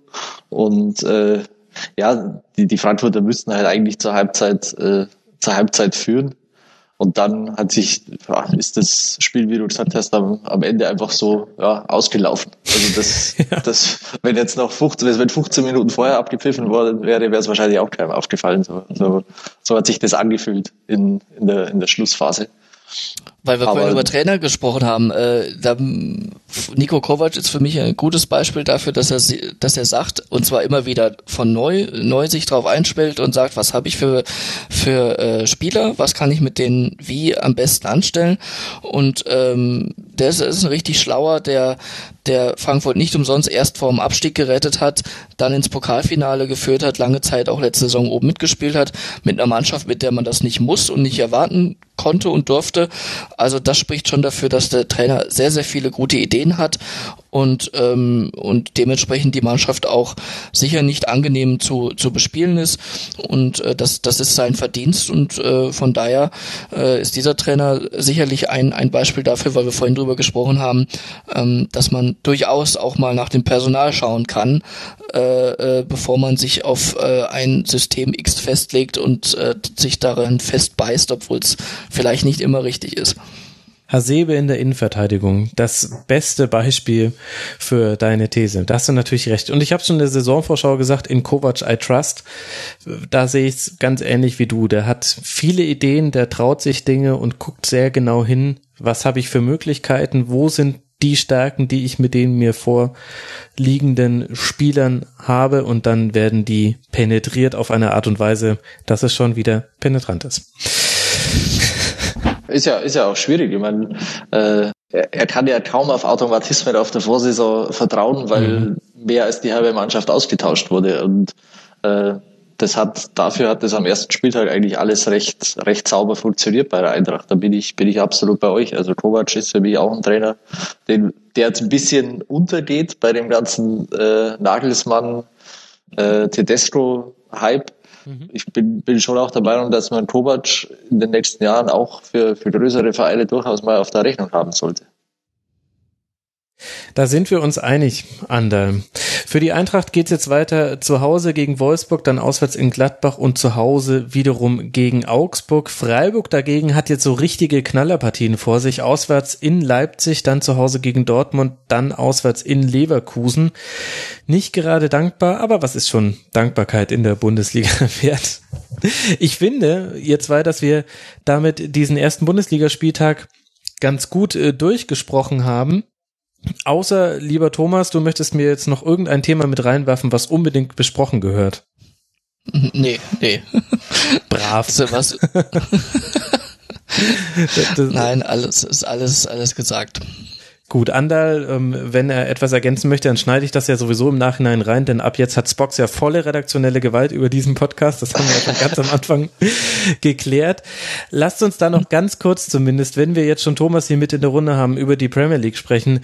Thomas, äh, gib uns mal einen Zwischenstand nach zwei Spieltagen. Wie ist es so losgegangen? Welche Mannschaften haben dich überrascht? Und natürlich, kannst du dich jetzt äh, deinen Ruf als Premier League-Experte vergeuden, indem du uns jetzt exakt vorhersagst, was alles passieren wird in diesem Jahr. Ja, genau. Herzlichen Glückwunsch. Dann kann ich mich ja äh, nur noch blamieren. Aber gut, warum auch nicht? Äh, gut, dann sage ich, dass Manchester City Meister wird, ähm, dass aber ein enges Rennen wird und dass äh, ganz überraschend äh, United und Chelsea da äh, ein Wörtchen weiterhin mitreden werden. Ähm, das ist so die die große Saisonprognose. Was sich bisher getan hat, ist, dass äh, Huddersfield äh, mit der deutschen äh, Filiale dort äh, sich sehr sehr gut schlägt schon zwei Spiele gewonnen hat. Ähm, auch Watford ist ganz ordentlich gestartet, oder ordentlicher als man das erwarten konnte. Liverpool, habe ich vorhin schon gesagt, wird, äh, wird schwer haben, mit der Abwehr äh, ins Titelrennen ernsthaft einzugreifen. Ähm, die müssen immer sehr viele Tore schießen, um dann letztlich zu gewinnen. Muss man schauen, wie es, wie es dann funktioniert. Äh, das äh, kann manchmal gut gehen, aber ob sie die Konstanz dann haben, ist, ist schwierig. Chelsea hat heute ganz wichtiges, äh, ganz wichtigen Sieg gelandet nach dem mhm. peinlichen Auftakt gegen Burnley. Haben sie in Tottenham gewonnen. Ähm, oder besser gesagt in, in, in Wembley gegen Tottenham. Das ist ja die Heimspielstätte der Spurs jetzt komplett in dieser Saison. Äh, Champions League haben sie letzte Saison und Europa League dort schon erfolglos absolviert. Äh, das kann äh, tatsächlich äh, bei der bei aller Qualität Tottenham hat, äh, kann das irgendwann mal zum psychologischen Problem werden, wenn die merken, die kriegen im Wembley-Stadion überhaupt nichts gebacken. Ähm, aber letztlich werden sie die Qualität haben, um dann auch äh, trotz dieses Umzugs äh, eine sehr gute Rolle wieder zu spielen. Bei Arsenal bin ich immer ein bisschen skeptisch, ähm, weil ich äh, da ehrlich gesagt äh, bei allen Verdiensten, die äh, Arsene Wenger um den Verein hat, äh, diese ganzen oder überhaupt um den Fußball in der Premier League hat, mit allen Innovationen, die er dort reingebracht hat, bin ich immer ein bisschen skeptisch mittlerweile, was Arsenal angeht, weil sie äh, ja in entscheidenden Spielen dann doch äh, nichts reißen, weil, weil er sich sehr oft dann auch in Sachen Personal und Taktik dann ähm, äh, daneben liegt und und äh, das war glaube ich eindrucksvoll für alle, die auch sonst nicht viel jetzt äh, mit englischem Fußball zu tun haben, war es zu sehen gegen Bayern in den zwei Spielen, wie sie da auseinandergefallen sind äh, letzte Saison international. Ähm, das muss man erstmal schauen. Jetzt, sie haben sich jetzt auch noch nicht äh, wirklich verstärkt. Äh, Alexis Sanchez muss man schauen, ob er bleibt. Lacassette ist kein schlechter. Aber ähm, gut, sie sind jetzt das erste Mal seit äh, vielen, vielen Jahren das erste Mal unter Wenger nicht in der Champions League. Die können in der Europa League dann, äh, wenn sie den Wettbewerb denn annehmen und ernst nehmen, können sie sicher weit kommen, weil da jetzt nicht so viele Top-Mannschaften sind. Aber ähm, muss man sehen, äh, wie sie sich dann da eben im Vergleich ist er eine, ist er nun mal unbestritten eine Stufe unter der Champions League, wie sie sich dann da präsentieren, wird spannend. Mhm. Äh, negative Überraschung der ersten beiden Spieltage ist West Ham, die ähm, ja von Mourinho mehr oder weniger ernsthaft äh, als Titelkandidat gezählt wurden. Ist da nicht Mourinho ähm, die negative Überraschung? nee, nee, nee, weil das ist, kann man okay. ja dann ab und zu mal erwarten von ihm, dass er sowas raushaut. Ähm, nein, aber sie haben sich ja wirklich ganz gut verstärkt eigentlich, äh, vor allem mit Chicharito. Der hat auch zwei Tore gemacht gestern, aber das hat dann eben gereicht, weil sie eben in, in Unterzahl dann letztlich auch verloren haben und ähm, jetzt dann eben mit null Punkten dastehen, mit drei Auswärtsspielen starten müssen. Ähm, aufgrund der, der Leichtathletik-WM war das dann so, äh, dass sie da äh, aus ihrem Stadion erstmal raus mussten, aus dem Landesstadium und ähm, hm, dementsprechend jetzt zum Auftakt dreimal auswärts ist, ist nicht so lustig. Äh, äh, das erste Heimspiel wird dann gegen Huddersfield sein, die jetzt wie gesagt auch richtig gut drauf sind. Also äh, mal schauen, ob die sich dann äh, über kurz oder lang da rauskämpfen werden. Hm. Marko Arnautovic hat sich jetzt gleich in diesem besagten Spiel in der 33. Minute nach einer Tätlichkeit die rote Karte geholt. Arnautovic ja. doing Arnautovic things. Ja, genau. ja, Wenig überraschend. Du bist ja jemand, der dann naturgemäß mehr Premier League Fußball verfolgt als ich auf jeden Fall. Bei Andal bin ich mir nicht so ganz sicher, aber vermutlich zumindest sehr, sehr viel. Wie würdest du denn ganz kurz, du musst jetzt nicht äh, das ähm, 15 Minuten lang ausholen, aber der Fußball, der in der Premier League gespielt wird, im Vergleich zum Fußball, den wir in der Bundesliga erleben, kann man da sagen, es gibt einen besser und ein schlechter oder wie inwiefern unterscheidet sich das eigentlich? Denn ich habe immer wieder, wenn ich Premier League Spiele sehe, das Gefühl, da wird weniger gegengepresst und es ist ein bisschen weniger hektisch in manchen Phasen des Spiels. Dafür ist es physischer, aber genauso langweilig oder spannend, wie es auch in der Bundesliga ist. Ich sehe da ehrlich gesagt gar nicht die riesigen Unterschiede, die manchmal so propagiert werden. Das ist auf jeden Fall viel temporeicher von den äh, vom Gesamtbild äh, und ähm, ja, es ist jetzt nicht äh, das, das Gegenpressing in dem Sinne von allen, äh, dass es praktiziert wird, aber es ist schon alles äh, viel, viel schneller und viel temporeicher und mit mehr Intensität. Und dadurch ist, sind dann auch ab, ab und zu mal dann so ja mehr Flipper-Spiele dabei. Aber äh, was der große Unterschied ist zur Bundesliga, ist, dass du man hat es ja gerade bei meiner Aufzählung gemerkt, äh, von vielen guten Mannschaften ähm, nicht sagen kannst, äh, wer letztlich Meister wird. Du hast verschiedene Tipps und die haben alle ihre Berechtigung. Mhm. Und äh, hier gibt's ja halt jetzt dann kaum einen, der äh, nicht Bayern sagt, vielleicht einige Dortmund äh, und, und das war's dann. Aber, aber fünf, fünf, sechs Mannschaften zu nennen, das kannst du in der Bundesliga eben nicht. Und das ist die Qualität äh, der Premier League. Ähm, solange sie unter sich sind. Äh, international äh, haben sie in, haben sie in den letzten Jahren für das, was sie investiert haben, viel, viel zu wenig gerissen. Mhm, auch manches Mal unglücklich ausgeschieden, äh, manches Mal wie zum Beispiel Arsenal, aber auch, auch hoch verdient und deutlich.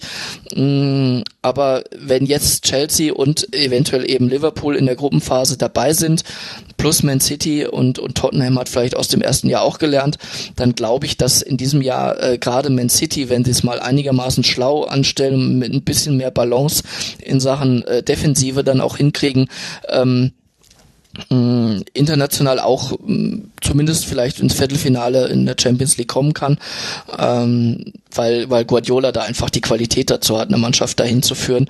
Äh, wenn er, wenn er äh, mal davon ablassen würde, in, in besonderen Spielen das ganz Besondere dann noch zu versuchen, wie letztes Jahr in Monaco, als sie im Prinzip nur einen 5-3 Vorsprung verteidigen mussten und er gespielt hat, als ob sie einen 2 zu 5 aufholen mussten. Und das war dann halt dann äh, ja auswärts nicht so schlau und eigentlich gar nicht äh, seine Art, weil er zu, in, im Liga-Alltag, so wie es in München auch war, in Manchester auch so ist, dass er eigentlich ähm, absolute Dominanz da ausstrahlt mit der Mannschaft. Aber ähm, diesen Ballbesitzfußball, den man aus Barcelona und München von ihm kennt, der, der ist eben da gar nicht möglich, weil da eben viel äh, eine ganz andere Präsenz ist und ganz anders in die Zweikämpfe gegangen wird und, und da auch ähm, ja eben mehr äh, viel mehr es zu viel mehr Zweikampfsituationen kommt und dann braucht man eben auch die absolut pass- und ballsicheren Spieler, äh, äh, gerade auch im hinteren Bereich, um so erstmal aufzubauen, dass, dass Man City vorne die Qualität hat, muss man nicht drüber reden. Aber man muss auch erstmal in diesen Bereich kommen, äh, wie mhm. es eben äh, bei Barcelona möglich war, von hinten heraus aufzubauen, dann irgendwann über, über Xavi und Iniesta, bei Bayern äh, mit Lahm und äh, was weiß ich wem noch, äh, wer da eben Thiago die Sicherheit hatte, von hinten heraus das zu spielen. Ähm, man, wenn man die einzelnen Mannschaftsteile nimmt. Äh, und, und da fängt bei Man City das, das Spiel an und da haben wir jetzt aber mal ein paar äh, Verstärkungen vermeintlicher Art, zumindest der teure Leute geholt. Und ob das dann dieses, dieses Jahr besser wird, äh, das wird man sehen. Wenn es besser wird, dann führt an denen, glaube ich, in der Titelvergabe kein Weg vorbei. Mensch, da hast du uns jetzt ein schönes neunminütiges äh, Premier League Segment geschnitzt. Äh, liebe Hörerinnen und Hörer, wenn ihr mehr davon hören wollt, dann könnt ihr unter anderem nicht nur den Kicker lesen, das natürlich sowieso, sondern auch der Zone abonnieren. Da kann man dich jetzt auch hin und wieder hören, Thomas. Ja, äh, da werde ich äh, dann auch äh, als Experte bei, bei Premier League spielen, als Co-Kommentator dann ab und zu dort sein und äh, in der kommen in der neuen Saison jetzt und da starte ich im September mit und da freue ich mich auch auf die.